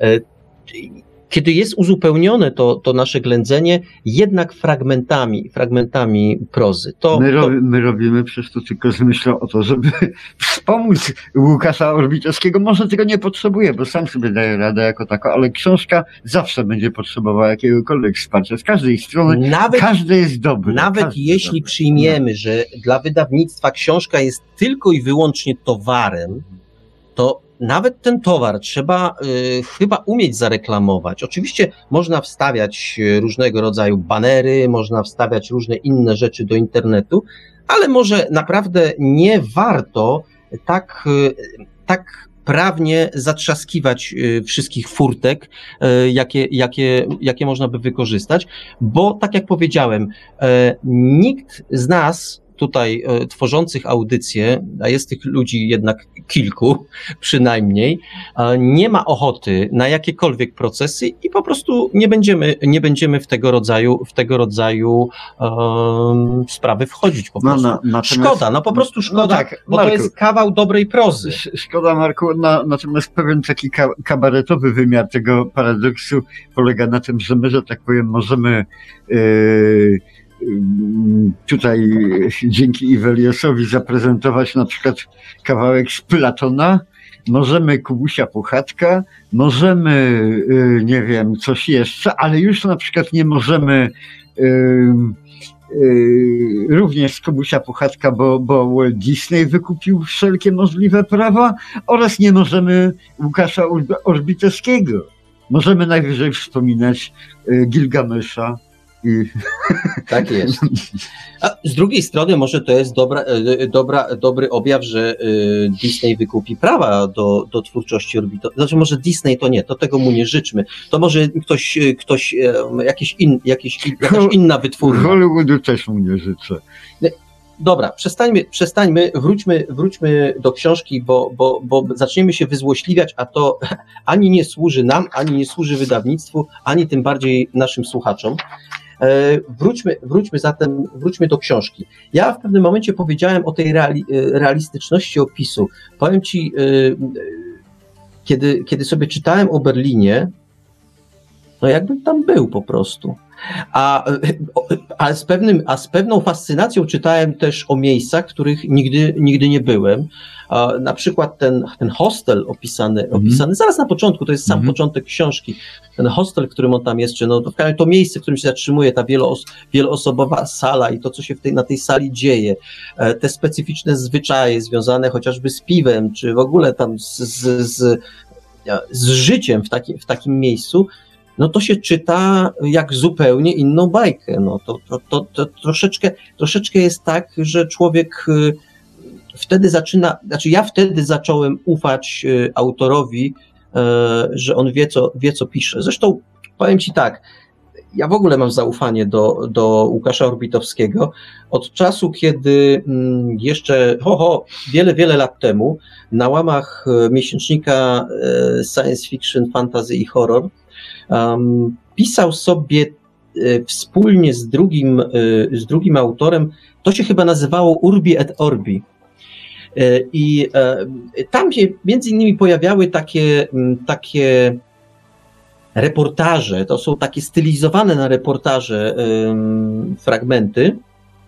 Pamiętam taki, taki, taki reportażyk, się później okazało, nie do końca reportażyk, o takim jakimś czołgu widmo i to był oczywiście żart, który obaj panowie zrobili. No, specyficz, takie specyficzne poczucie humoru, y, z tym, że y, słowo specyficzne nie oznacza, że dyskredytuje, wręcz przeciwnie, raczej podziwiam. Co więcej, y, w pewnym momencie na łamach forum towarzyszącego pismu, forum internetowego, rozpętała się dyskusja na temat, czy to jest prawdziwy reportaż, czy nie.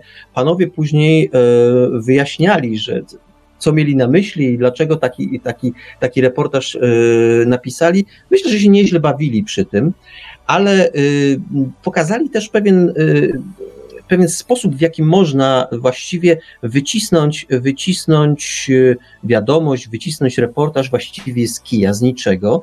I to też im, też im chwała za to, bo, bo pokazali, pewne, pokazali pewne mechanizmy, jak można pisać reportaże o, o grozie, czy powiedzmy o, o, czołgu, o, czołgu, o niemieckim czołgu widmo, o ile e, dobrze sobie, dobrze sobie przypominam. Więc ja, tak jak powiedziałem, zaufanie, zaufanie do autora mam. To wiem, że jak on się za coś bierze, to to, to robi dobrze po prostu. Mam też to zaufanie, wspominałem na początku o książce której tłem, dekoracjami y, jest Bydgoszcz. To jest kryminał i bardzo wiele osób zarzucało, że y, zarzucało autorowi później po lekturze, no, że on to inaczej napisał niż było, bo to było inaczej i tak nas skrzywdził, bo taka była piękna historia, znaczy piękna, groźna właściwie, straszna historia, ale powiedzmy taka, taka literacka, on to zrobił inaczej, dlaczego? I było takiego marudzenia dosyć sporo. Tymczasem ja myślę, że zrobił po prostu znakomitą książkę i myślę, że to jego jako autora najbardziej interesuje. E, właśnie to, jak, jak zrobić dobrą prozę, a nie jak odwzorować tak dokładnie, jak to było, jak on tam mordował albo nie mordował.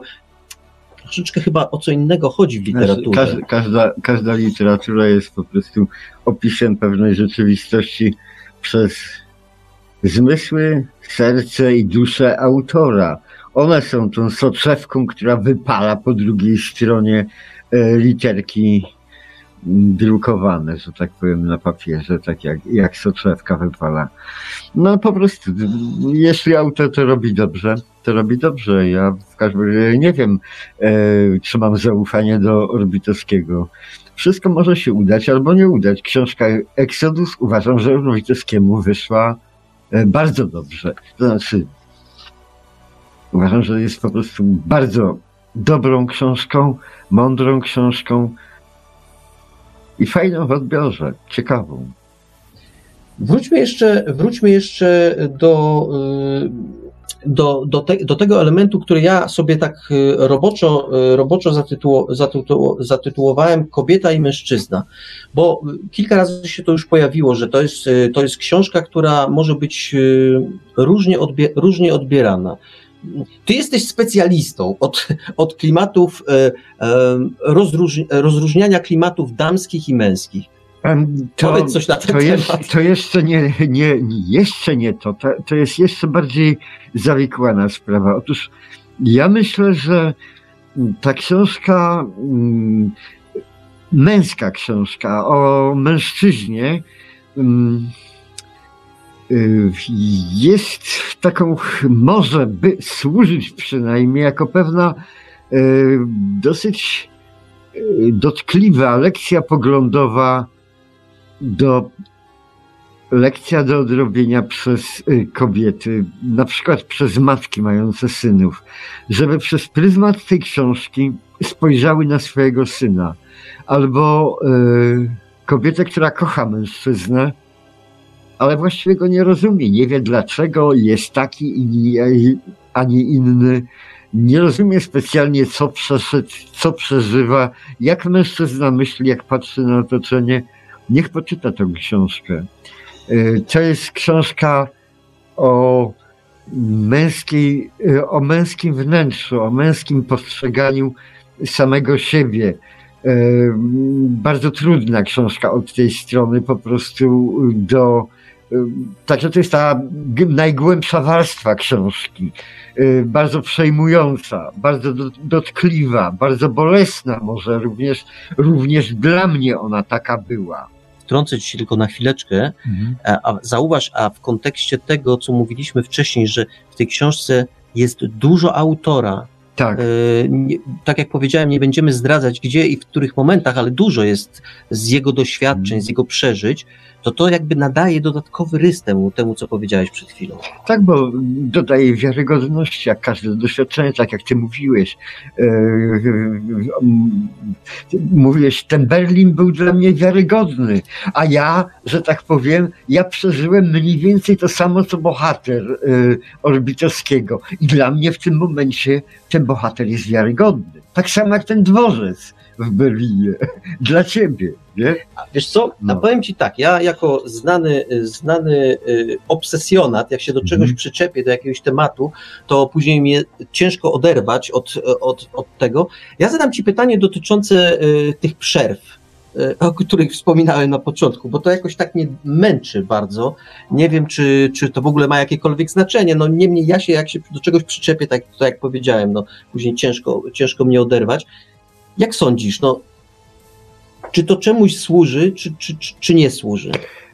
Yy, służy na pewno, a czemu to nie wiem. No ale właśnie, bo ja wiesz, co, wiesz, zadaję ci pytanie po to, żeby sam na nie odpowiedzieć, ale no. dobrze, niech będzie. Nie, nie odpowiem. Ja powiem tylko tyle, że mm, ja nie wierzę w to, już wspominałem o tym, ja nie wierzę w to, że autor tak doświadczony, tak umiejący pisać i tak panujący nad warsztatem, nad treścią, robi y, cokolwiek przypadkowo w książce, no to się odwołajmy do, do, również do swoich doświadczeń. Czy na, na, ile jest, ile jest miejsca w książce na powiedzmy takie coś, że sobie, a to sobie zrobię tak, albo zrobię sobie inaczej. Bo ja odnoszę wrażenie, że w gruncie rzeczy od pewnego momentu niewiele. Nie, w ogóle nie ma. Pewne rzeczy robi się świadomie i z rozmysłem. Zawsze się robi świadomie, ale zwróć uwagę, że być może ten efekt, który y, we mnie, w moim osobistym odbiorze wywołał te wahnięcia, wiesz, tej wycieraczki na przedniej szybie taksówki. zmywa deszcz i ukazuje czysty obraz i znowu zmiana obrazu, i znowu zmiana obrazu. Taki wahadłowy, spokojny ruch zmiany sytuacji i tak dalej. Nie psuje to, e, e, gdyby to tempo narracji książki jest gładkie, tak samo jak język. Jest, tam nie ma czegoś takiego, że nagle otkniesz się z ręką w nosniku, bo nie wiesz o co chodzi albo w którym miejscu jesteś. Zawsze wiesz, gdzie jesteś, yy, w jakim punkcie narracji. Także ja tutaj nie mam żadnych akurat takich. Zresztą mnie ta w ogóle rzecz nie bulwersowała ani nie przejmowała. Nie, ona mnie nie bulwersuje, ona mnie po prostu zastanawia. To yy, uważam, że to jest zabieg literacki, który, którego nie potrafię rozszyfrować co mnie osobiście w jakiś sposób wkurza, że nie potrafię. No tak, ale, ale wiesz, Marek, rozważanie, co autor miał na myśli, akurat na pewno coś miał. Natomiast jeśli my zaczniemy rozważać, to, to Orbitowski, Orbitowski może mieć niezły ubaw. No tak, myślę, że. Bo, ale też pamiętajmy o tym, że mm, tak to jest, że z kolei e, nie, nie, nie przeginajmy pałki i nie, nie sugerujmy naszym słuchaczom, że autor w 100% panuje nad swoim dziełem, bo to też jest nieprawda. Bo to nie jest tak, że można wszystko mm, w sobie w swojej książce zaplanować. Jest czasami tak, że y, owszem, planujemy bardzo szczegółowo książkę, planujemy różne zabiegi literackie, a i tak czasami mm, przychodzi recenzent i ku zaskoczeniu autora, i rozmawiałem na ten temat z wieloma autorami, ku zaskoczeniu autora wyciąga z tej książki logiczne wnioski i logiczne jakieś e, przesłania, o których autor kiedy, wtedy, kiedy pisał, w ogóle nie myślał. W ogóle nie miał pojęcia, że to jest w tej książce. Tymczasem y, ów y, y, i to nie chodzi o takich domorosłych anali, an, analityków, którzy sobie roz, rozwłóczają jakąś, jakiś utwór na czynniki pierwsze, tylko raczej o ludzi doświadczonych, którzy y, raczej wiedzą, czego szukają i na ogół znajdują, y, uderzają celnie. Nagle się okazuje, że oni tam znajdują coś, o czym, o czym autor nie myślał. I teraz można zadać pytanie, bez stawiania kropki nad i, czy to tam naprawdę było, czy też y, powiedzmy umysł recenzenta, umysł człowieka analizującego ten utwór wyciągnął z tego coś, no ale skoro wyciągnął, to być może podświadomość autora, nie ta świadoma część, tylko ta podświadomość autora zapisała w utworze coś, o czym on sam nie miał pojęcia. Y, ja mam taki, y, tak, taki wspomnienia. Otóż kiedyś w bydgoskim informatorze kulturalnym y, z jakiejś okazji y, ktoś musiał napisać y, donos na temat mojej twórczości i zabrał się do tego za to mój dobry przyjaciel, ale w życiu go nie podejrzewałem o, o, o takie niecne traktowanie mojej literatury. Otóż on, wiecie co on napisał? W ogóle nie opisywał mojej twórczości, żadnej literatury, nie odnosił się w ogóle do książek, tam coś tam zacytował i tak dalej. On prosto z nosty bezpośrednio napisał o tym, jakie wrażenie on odnosił. To nie miało znaczenia, co autor zakłada, nie miało żadnego, bo tak naprawdę literatura E, to, co autor sobie zamyśli, nie ma żadnego znaczenia w literaturze. Ważny jest odbiór, czyli to pudło rezonansowe, które my mamy, czyli nasza przepona i nasze serce, serce czytelnika po prostu. Co autor sobie pomyśli, to sobie może myśleć. Jeśli tego nie umie sprzedać, to i tak tego nie sprzeda. A jeśli ma talent, to my to odbierzemy tak czy inaczej, a po swojemu. Po, a z tą podświadomością, którą byłem, zasugerowałem? Podświadomość, no podświadomość, no pewnie żyjemy w pewnym, na podświadomość można zwalać wiele rzeczy, żyjemy w pewnym kręgu kulturowym, takim, w którym po prostu możemy na podświadomość zwalać to, że po prostu wszyscy mniej więcej mamy te same wzorce kulturowe, podobne skojarzenia, jeśli, jeśli tego, jeśli ktokolwiek pokaże ręką na wschód, to każdemu od razu zaczyna się, zaczynają, stają przed oczami śnieżne równiny Sybiru, nie? No wiadomo, w naszej Polsce każdy będzie miał takie skojarzenia, a nie dom wschodzącego słońca, nie? No. E, ja na chwileczkę e, wyrwę, wyrwę nas z tej narracji e, dotyczącej książki Łukasza Orbitowskiego Exodus. Powiem tak, że na czacie pojawiło się pytanie do ciebie, Wiktorze, dotyczące, zadane przez Marka 79, dotyczące Stachury, tak najogólniej. Ja powiem tak, żeby, żeby, ponieważ to pewno będzie dłuższa odpowiedź, e, dłuższe, dłuższe rozważania, Wiktora, Wiktora by to wciągnęło, obiecujemy, że już sobie to zapisałem tutaj dosyć dokładnie, że na to pytanie naszego słuchacza odpowiemy w najbliższym, w najbliższym ABW. Zapraszamy w takim razie za tydzień na temat, na temat poruszony przez, przez naszego słuchacza E, Wiktor e, będzie, będzie się wypowiadał. Bardzo chętnie, tak. E, natomiast, natomiast, skoro już jesteśmy przy a, zbliżającym się ABW, to ja już ostatnio polecałem, polecałem i zapowiadałem autorów. Teraz powiem, teraz powiem tylko tyle, że w zbliżającym się tygodniu pojawi się wreszcie na YouTubie drugi, drugi numer Podpalaczy Nieba na nich, ponieważ jest to, jest to owoc, jest to plon e, poszczególnych audycji ABW, więc zapraszamy. E, wszystkie audycje, wszystkie e, opowiadania z, poprzedni, z poprzednich czterech audycji tam się, tam się właśnie znajdą. Wyszło nam sążniste dzieło, bo ponad 8 godzin słuchania, prawie 8.40 do, do wysłuchania. Opowiad opowiadań sporo. No cóż, a żeby tak jeszcze, jeszcze za, zareklamować, e, zareklamować zbliżającą się, zbliżającą się audycję e, w przyszły piątek, no to to będzie spora, e, poza innymi autorami świetnymi, będzie też spora część, spora, spora liczba opowiadań pszenno-buraczanych, pszenno-buraczanych Przemysława Cichonia, kilka, kilka aż się znajdzie w tej, w tej zbliżającej się audycji. I to tyle o ABW. Wróćmy, wróćmy do bohatera y, naszej dzisiejszej audycji i do jego książki, do, do książki Exodus. Mm, wiesz co, mam tutaj, mam tutaj zanotowane w naszych ściśle tajnych, ale za to, za to nabazgranych y, moim pięknym pismem notatkach, y, taką, taką taką notatkę, y, która, która już została, właściwie, właściwie wybrzmiała, już o tym, już mówiliśmy o tym, o tym przezroczystym języku, ale gdybyś miał, y, gdybyś, ty przed audycją powiedziałeś, powiedziałeś o tym, że mm, to jest taki bardzo prawdziwy język, którego, y, którym Orbitowski się posługuje na przykład w dialogach. Mógłbyś to troszeczkę rozwinąć? To znaczy, słuchajcie, ja byłem troszeczkę zaskoczony w tej książce pewnym dystansem, spokojem i taką wstrzemięźliwością Orbitowskiego. Może dlatego, że go nie znam za dobrze.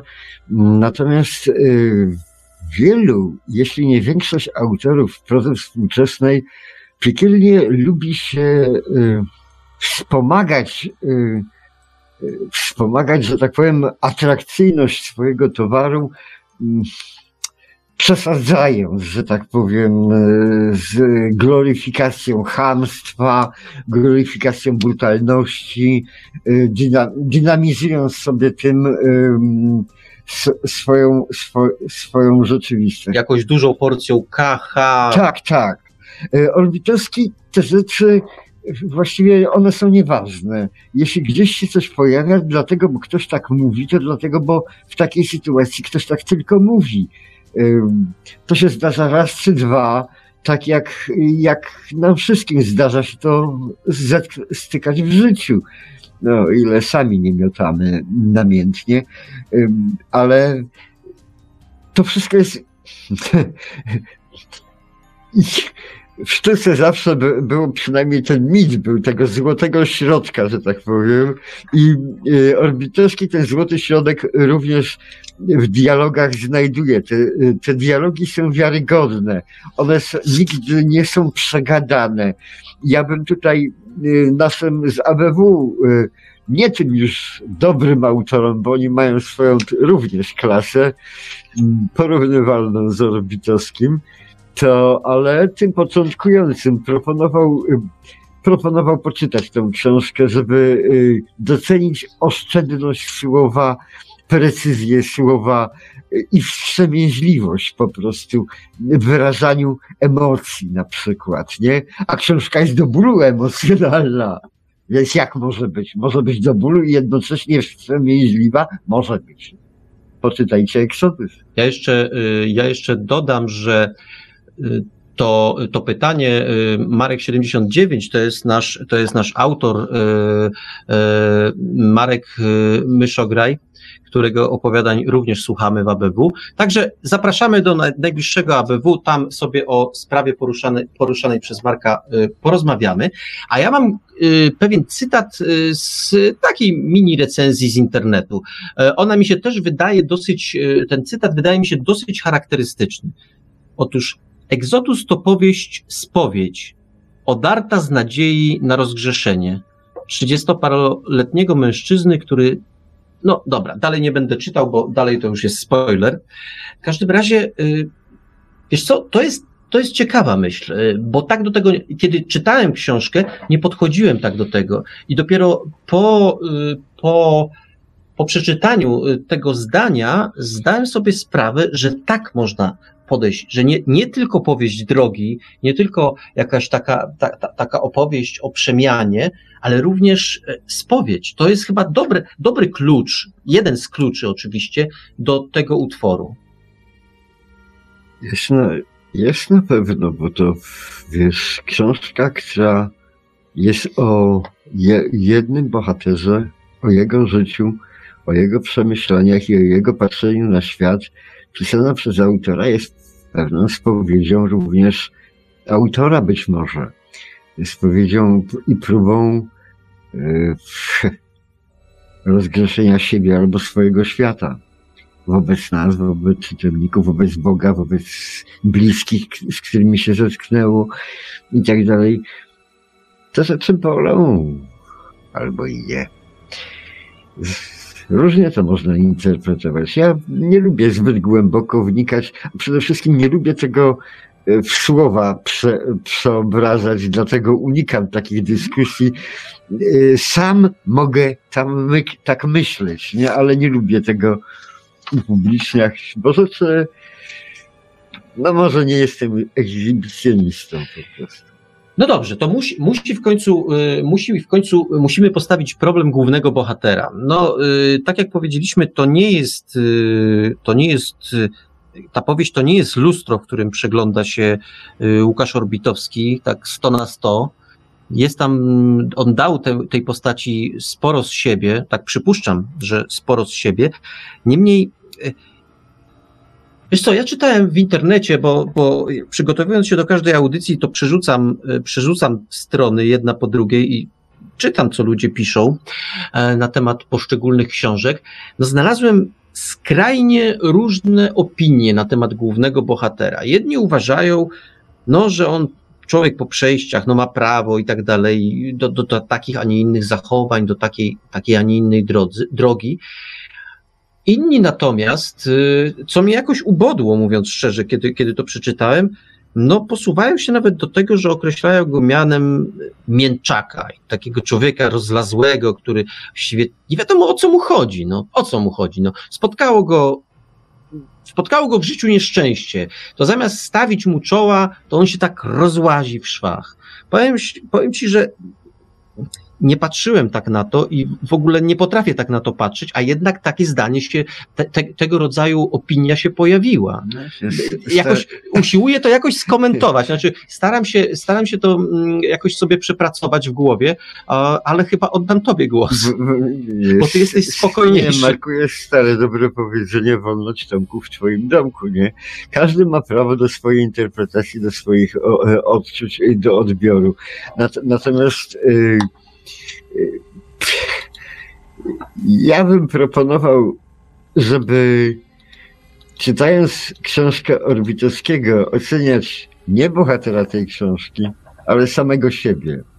Yy, szukać tam mm, rzeczy, z którymi samemu należy się pogodzić, albo z którymi należy się rozliczyć, bo nie ma według mnie człowieka, który by mm, w jakimś punkcie styczności z bohaterem y, Orbitowskiego nie miał.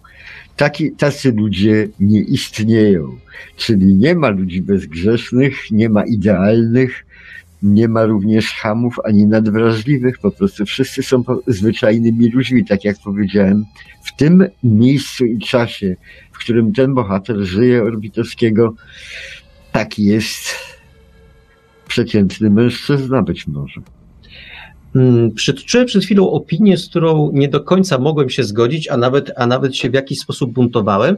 To przytoczę teraz opinię, która moim zdaniem nieźle charakteryzuje tę książkę, bo my oczywiście e, nie możemy dać Państwu jakiejś wykładni tego, jak, jaka książka, jak, e, jaką książką jest Exodus, ale możemy przez metodę kolejnych przybliżeń e, no, jakoś, państwa, jakoś państwa naprowadzać. I w jednej z opinii internetowych przeczytałem, że e, to jest książka przepojona tęsknotą. E, taką tęsknotą za tym, co, co już było, co przeminęło, za tym, co jest stracone, tak bezpowrotnie stracone, co odeszło już po prostu, za młodością na przykład, za no, taką młodością, która odeszła i której już nie ma, no, nic dwa razy się nie zdarza. Za miło, tęsknotą za miłością, która się mogła wydarzyć. Y, wreszcie za, za wolnością, za, za, za wolnością, która, y, to przeminęła gdzieś, już, już jesteśmy uwikłani w jakieś, w jakieś układy, w jakieś, no w życie, po prostu, po prostu w życie. E, to jest taka powieść w, ty, w, tej, w, w, pewnym, w pewnym sensie powieść no, do pewnego stopnia nostalgiczna. E, to jest też jakiś fundament, na którym Orbitowski trochę to buduje, prawda? Dobra, nie, ch nie chciałem tego specjalnie tematu poruszyć, ale, ale przywołałeś teraz ty mnie do tablicy. Otóż po prostu rzeczywiście tak. Um, ale jest tam tęsknota również za, za czymś, nie tylko za tym, co przeminęło, ale co po prostu w sposób fizyczny zostało odebrane. Mm, będę mówił oględnie, ale po prostu i mówiąc oględnie, potraktuję rzecz bardzo szeroko. Otóż po prostu myśmy żyli, mm, koleje naszej cywilizacji tutaj zachodnioeuropejskiej są dosyć dziwne przez wieki, przez setki lat przynajmniej.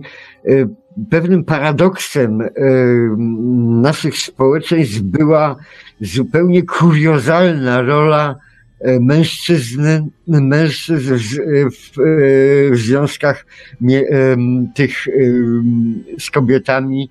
To znaczy kwestia upodmiotowienia kobiet oraz traktowania dzieci na przykład. Nie? Mężczyzna decydował o wszystkim, absolutnie. E, mężczyzna był panem i władcą, władcą kobiet, władcą domu, władcą dzieci. Panem i władcą. Tak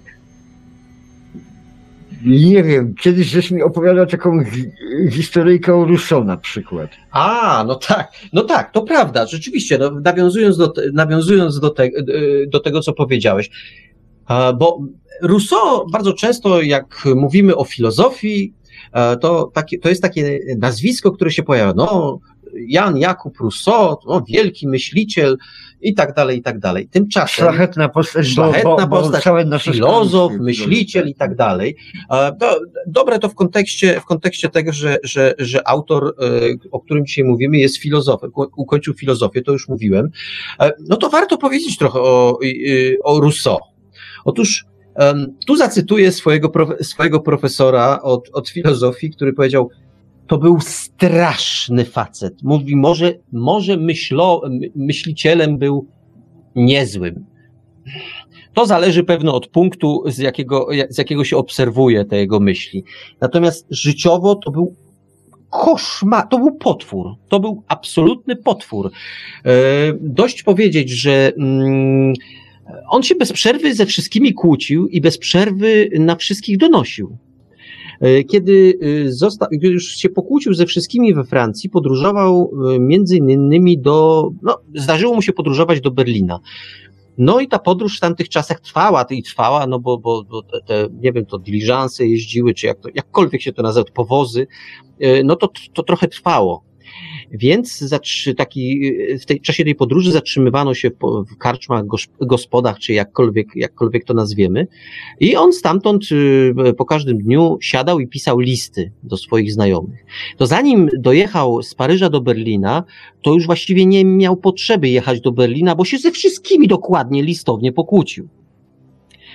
No, ale to można by powiedzieć, no, że taki miał temperament. No, to powiedzmy, to sięgnijmy po inne karty z życia Jana, Jana Jakuba Rousseau. Otóż to był facet, który na przykład y, miał sporo dzieci i wszystkie oddał do przytułku. No, właśnie o, o Wszystkie oddał do- tak, Tak, wszystkie chodzi. oddał do przytułku e, i to jeszcze pod zmienionymi nazwiskami, żeby mateczki nie mogły odnaleźć tych dzieci, bo on uważał, e, to też jest dosyć, dosyć paradoksalne, że dzisiaj Jana Jakuba Rousseau bardzo często em, on, on służy, jego myśli służą e, różnym teoriom pedagogicznym. Mm. No to y, zważmy, że to był facet, który uważał, że żadna tam matka, y, żaden tam ojciec nie wychowają dziecka dobrze. To państwo się powinno tym zająć. No przesadzam państwo, ale że on dlatego oddawał te dzieci do przytułków pod zmienionymi nazwiskami, żeby broń Boże nikt z tych przytułków y, ich tam nie wydobył. Ale to był też facet, który potrafił, potrafił na człowieka mniej więcej tydzień czy dwa po tym, jak pewien człowiek przyjął go pod swój dach, udzielił mu gościny, bo nikt nie chciał mu tej gościny udzielić. Ta- Tak, taką był wredną szują. E, Dwa tygodnie mniej więcej po tym, jak ta gościna została mu udzielona i mieszkał pod dachem, y, to zaczął na swojego gospodarza pisać donosy. Ale już powiedzmy, kwintesencją tego, co, co ten facet był w stanie wyprawiać, było to, że on w młodości był kochankiem pewnej bogatej, no nie wiem, hrabiny, czy e, kogoś bo, bogatej pani. No i pewnego razu zdarzył mu się wypadek, czy też choroba, nie pamiętam już dokładnie, no i musiał sobie gdzieś tam na leczenie pojechać. A kiedy wrócił, no to jego miejsce było już zajęte. Pani, mm, starsza pani wzięła sobie innego kochanka i, i, i no, poczuł się dotknięty. Ale y, żywił w swoim sercu tak głęboką urazę, a potrafił czekać. I odczekał e, wiele lat. E, no, w późnej starości ta pani, on był jeszcze w kwiecie wieku, pani już mocno, mocno podstarzała, podupadła na zdrowiu, ale również na majątku. Stała się osobą ubogą. Kiedy się o tym dowiedział, no to, to, był, to było święto. Wykupił kamienicę, niejako naprzeciw jej domostwa, e, i tam przy otwartych ok, no, okiennicach, może nie, przy, od, przy, przy odsłoniętych zasłonach, gził się na potęgę we wszystkich możliwych pomieszczeniach, tak żeby ona nie było takiej możliwości, żeby nie widziała tego, co robi. No takim mniej więcej charakterologicznie człowiekiem był, e, był Jan No Jakub tak, ale- Rousseau, ale... najważniejsze, wiem, że chodzi ci o te dzieci, które on oddawał, no, zdecydował, To- to- że do przytułku. To nie tylko, nie tylko Rousseau, ale właściwie wszyscy mężczyźni o, o dzieciach decydowali jako o swoich pie, ps, psach czy koniach, że tak powiem. E, e, taki obyczaj, to znaczy taka kultura funkcjonowała przez zawsze, od czasów tam e, niepamiętnych. Może to było dobrze, może nie dobrze, natomiast to mnie nie interesuje. Natomiast interesuje mnie to, że ja dzisiaj postrzegam, że bieguny, że tak powiem, ziemskie zamieniły się miejscami. Otóż tak jak mężczyzna kiedyś mógł y, wszystko z dziećmi, tak dzisiaj może z tym tą samą rolę pełni kobieta. Y, dzisiaj przy pełnym aplauzie i, że tak powiem, przy pełnym y, akceptacji prawa i, i, i, naszej obywatelskiej zgodzie, że tak powiem, dzieci są wyłączną, osobistą własnością samic, a nie samców. Ojciec nie ma nic do powiedzenia, yy, jeśli chodzi o dzieci. Yy, o ile rzeczywiście, że tak powiem, sprawy obyczajowe, tak jak w czasach Rousseau są jeszcze w miarę elastyczne, tak jak każdy obyczaj czy kultura może być elastyczna, o tyle prawo 20 czy 21 wieczne elastyczne już nie jest. Po prostu prawo decyduje o tym, tak jak ma być i tak my dzisiaj żyjemy. E, dlatego ja właśnie twierdzę, że żyjemy w czasach e, absolutnie totalitarnych, nie w czasach totalitarnego ustroju, tylko w czasach totalitarnego prawa. Prawa, które bezwzględnie e, zawłaszcza nam naszą najbliższą, najbardziej intymną prywatność. Ma prawo wkraczać do naszych domów, bo to robi, ma prawo dyktować nam nasze obyczaje, bo to robi, yy, namiętnie zresztą, ma prawo odbierać jednej połowie związku yy, jego dzieci, tak jak to się mm, namiętnie dzieje, i przekazywać drugiej. I tutaj nie ma wyboru. I ten ból tego, tej bezradności zupełnie wobec sytuacji, z której nie ma, e, nie ma wyjścia zupełnie we wspaniałym, pięknym świecie, że tak powiem, XXI wieku. Ten ból z tej książki Orbitowskiego również promieniuje. Trzeba dobrze czytać tę książkę. Trzeba e, myśleć o tym bohaterze, dlaczego on gdzieś tam w sklepie kupuje misia, kładzie go na łóżeczku, rozmawia z nim, czego temu człowiekowi brakuje tak naprawdę. No, no ciekawy, to jest bardzo ciekawy trop. E, jeśli się, jeśli się e, troszeczkę wgryźć w biografię autora, e, porównać ją z tym, co się dzieje na kartach książki, to można do bardzo ciekawych wniosków dojść i zrozumieć wtedy, jak głęboko w ludzką duszę sięga ta książka. Bo ona sięga piekielnie głęboko i już dalej być nie może. Nie no, wiesz, to, y, bo to, to, to, są słowa, słowa, ale kiedy, kiedy, się, kiedy się mm, tak zastanowisz nad tym, jak głęboko schodzimy, bo można mieć takie wrażenie, że to jest taka gawenda, że on tam opowiada i, i że ma, to, co już mówiliśmy, że, że to jest powieść drogi i że tam jest przemiana i tak dalej. Wszystko prawda. Nie, to, to jest to, wartka powieść nie, nie, o zdarzeniach. O, tak, tak, ale jednocześnie jest to powieść, y, która właśnie takim stosunkowo lekkim tonem, no nie przesadzajmy, no to nie jest, to, to nie jest, y, nie wiem, y, opowieść o Jamesie Bondzie, no, ale to jest stosunkowo łatwo napis, łatwym językiem napisana książka, tak jak powiedzieliśmy, przezroczystym, ale jednocześnie jak się ją uważnie czyta, to są takie momenty, kiedy się wstępuje w czeluść. No Po prostu i e, warto mieć świadomość tego. I to się odbywa niejako z marszu. To nie jest tak, że tam jest jakieś artyleryjskie przygotowanie, pojawia się ciemność, pioruny biją i teraz będzie groza. Nie. Ta groza. To nie jest, nie jest powieść o trzęsieniu w Los Angeles, nie. a tym niemniej jest to książka rzeczywiście czasami wstrząsająca. Dlatego mówiłem na początku audycji, że z jednej strony autor odszedł od grozy, już nie pisuje klasycznej grozy, taką, takiej jak się, jak się to pojawiało na początku, no, tracę ciepło chociażby, A, ale, ale jednocześnie ta książka ma w sobie taki potencjał grozy, nie takiej oczywistej, ale kiedy schodzimy z autorem właśnie w tę czeluść, no, te w, głębi, w głębie ludzkiej duszy, to się nagle okazuje, że no nie jest fajnie, że może, że wcale nie musi być fajnie i takie to naiwne przekonanie, które bardzo wielu, to, ta dzisiejsza dyskusja, krótka dyskusja o szczęściu i kiedy się jest szczęśliwym, a kiedy nie, e, to może być e, właśnie właśnie podsumowanie tej dyskusji, właśnie podsumowanie tej dyskusji w książce możemy również znaleźć, czym właściwie jest szczęście i jak to szczęście znajdować. No, może źle, nie tyle szczęście, co e, jakby takie ta tęsknota, o której mówiłem, ta tęsknota za przyszłością, za czasami szczęśliwymi, za tym, co było. I to może jest jeden z tropów y, y, mówiących o tym, skąd się ta podróż y, głównego bohatera książki wzięła. Ta przemiana, która, która się pojawia, pojawia w jego życiu. Ja myślę, że to jest, to jest ważny trop.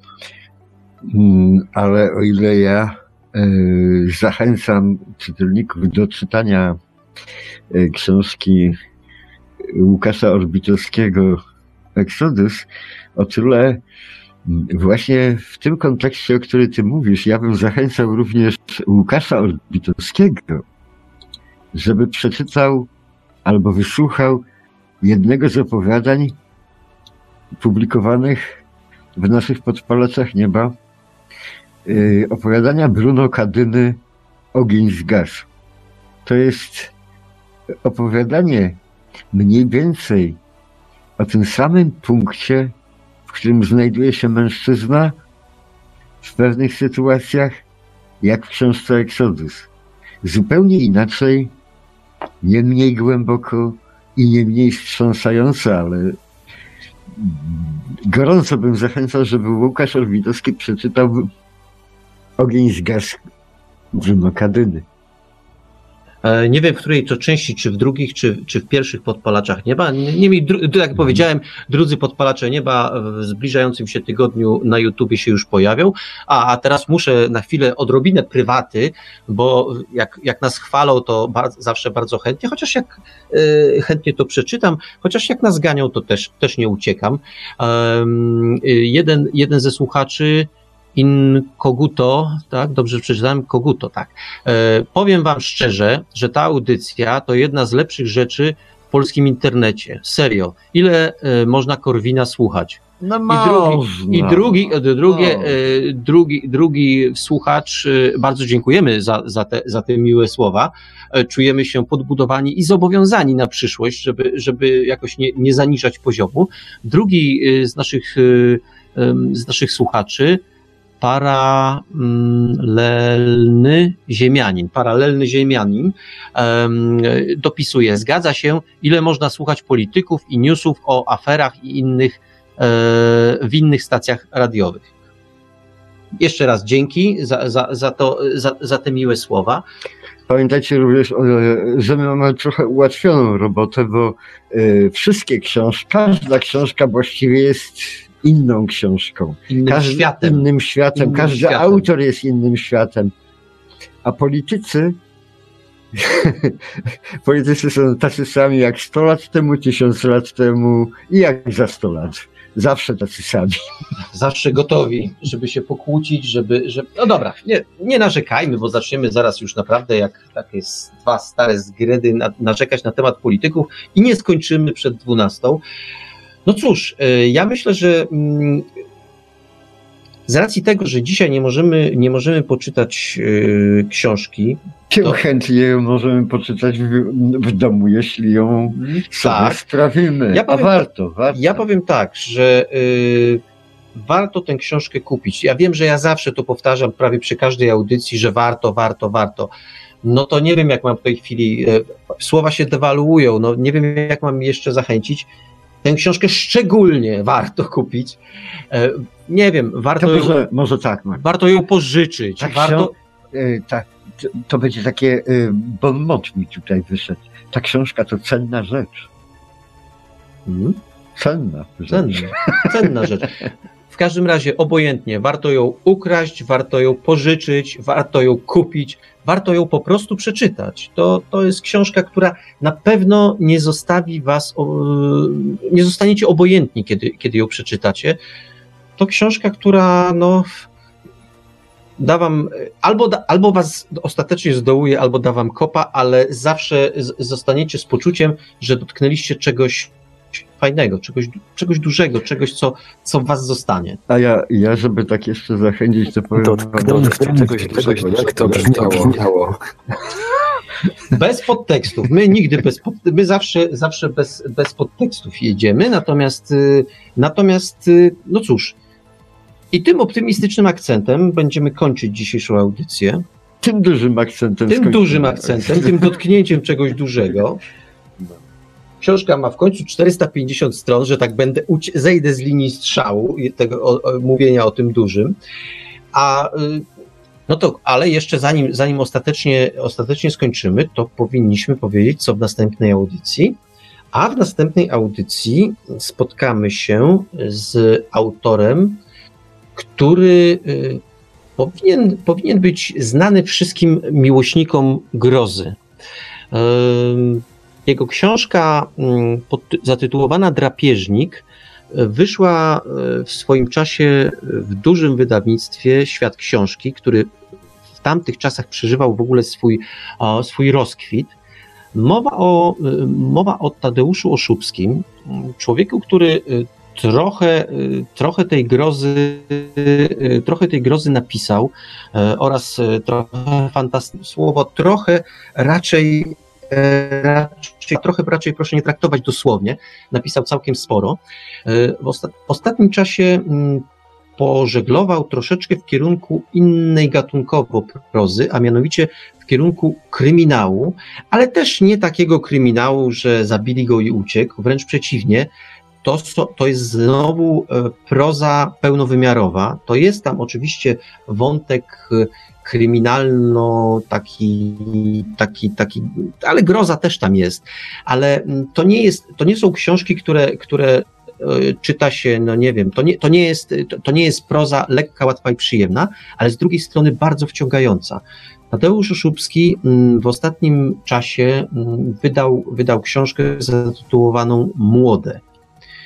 E, to taka mroczna historia i warto, warto po nią sięgnąć, a powtarzam, y, myślę, że o klasie autora y, świadczą jego wcześniejsze dokonania, a o, o tym najnowszym dokonaniu, czyli opowieści młode, opowiemy, a co więcej, będziemy mieli okazję zapytać samego autora, bo będzie, będzie, będzie naszym gościem w najbliższej audycji, czyli, czyli za dwa tygodnie. Zatem, zatem zapraszamy. Y, dziękujemy pięknie za dzisiaj. Y, mamy nadzieję, mamy nadzieję, że książka Łukasza Orbitowskiego y, Exodus zostanie z Państwem. Zapraszamy na następną audycję. Tak jak już powiedziałem, będziemy rozmawiać o książce Tadeusza Oszubskiego Młode. No i cóż, a za tydzień zapraszamy na, na ABW. To już dziesiąte, z tego, do, co dobrze pamiętam. Zatem liczba, liczba dwucyfrowa nam wska, wska, wskakuje. I cóż, no, będzie, będzie na pewno ciekawie. E, o odpowiedzi na, na pytanie Marka 79 będziemy pamiętać. O, o problemach, które zgłosił, które zgłosił Piotr Prokopowicz również. Jeszcze raz zapraszamy do usłyszenia za dwa tygodnie w bibliotekarium i za tydzień w ABW. Dziękujemy Państwu pięknie. Dziękujemy bardzo. Te słowa do Państwa mówili gospodarze bibliotekarium Marek Żarkowski i Wiktor Żwiekiewicz, audycję jak zawsze obsługiwał od strony technicznej Marek Sękiewelios, Radio Paranormalium, Paranormalny Głos w Twoim domu. Dobranoc i do usłyszenia ponownie już za tydzień, tym razem w podcastowym wydaniu bibliotekarium, czyli ABW.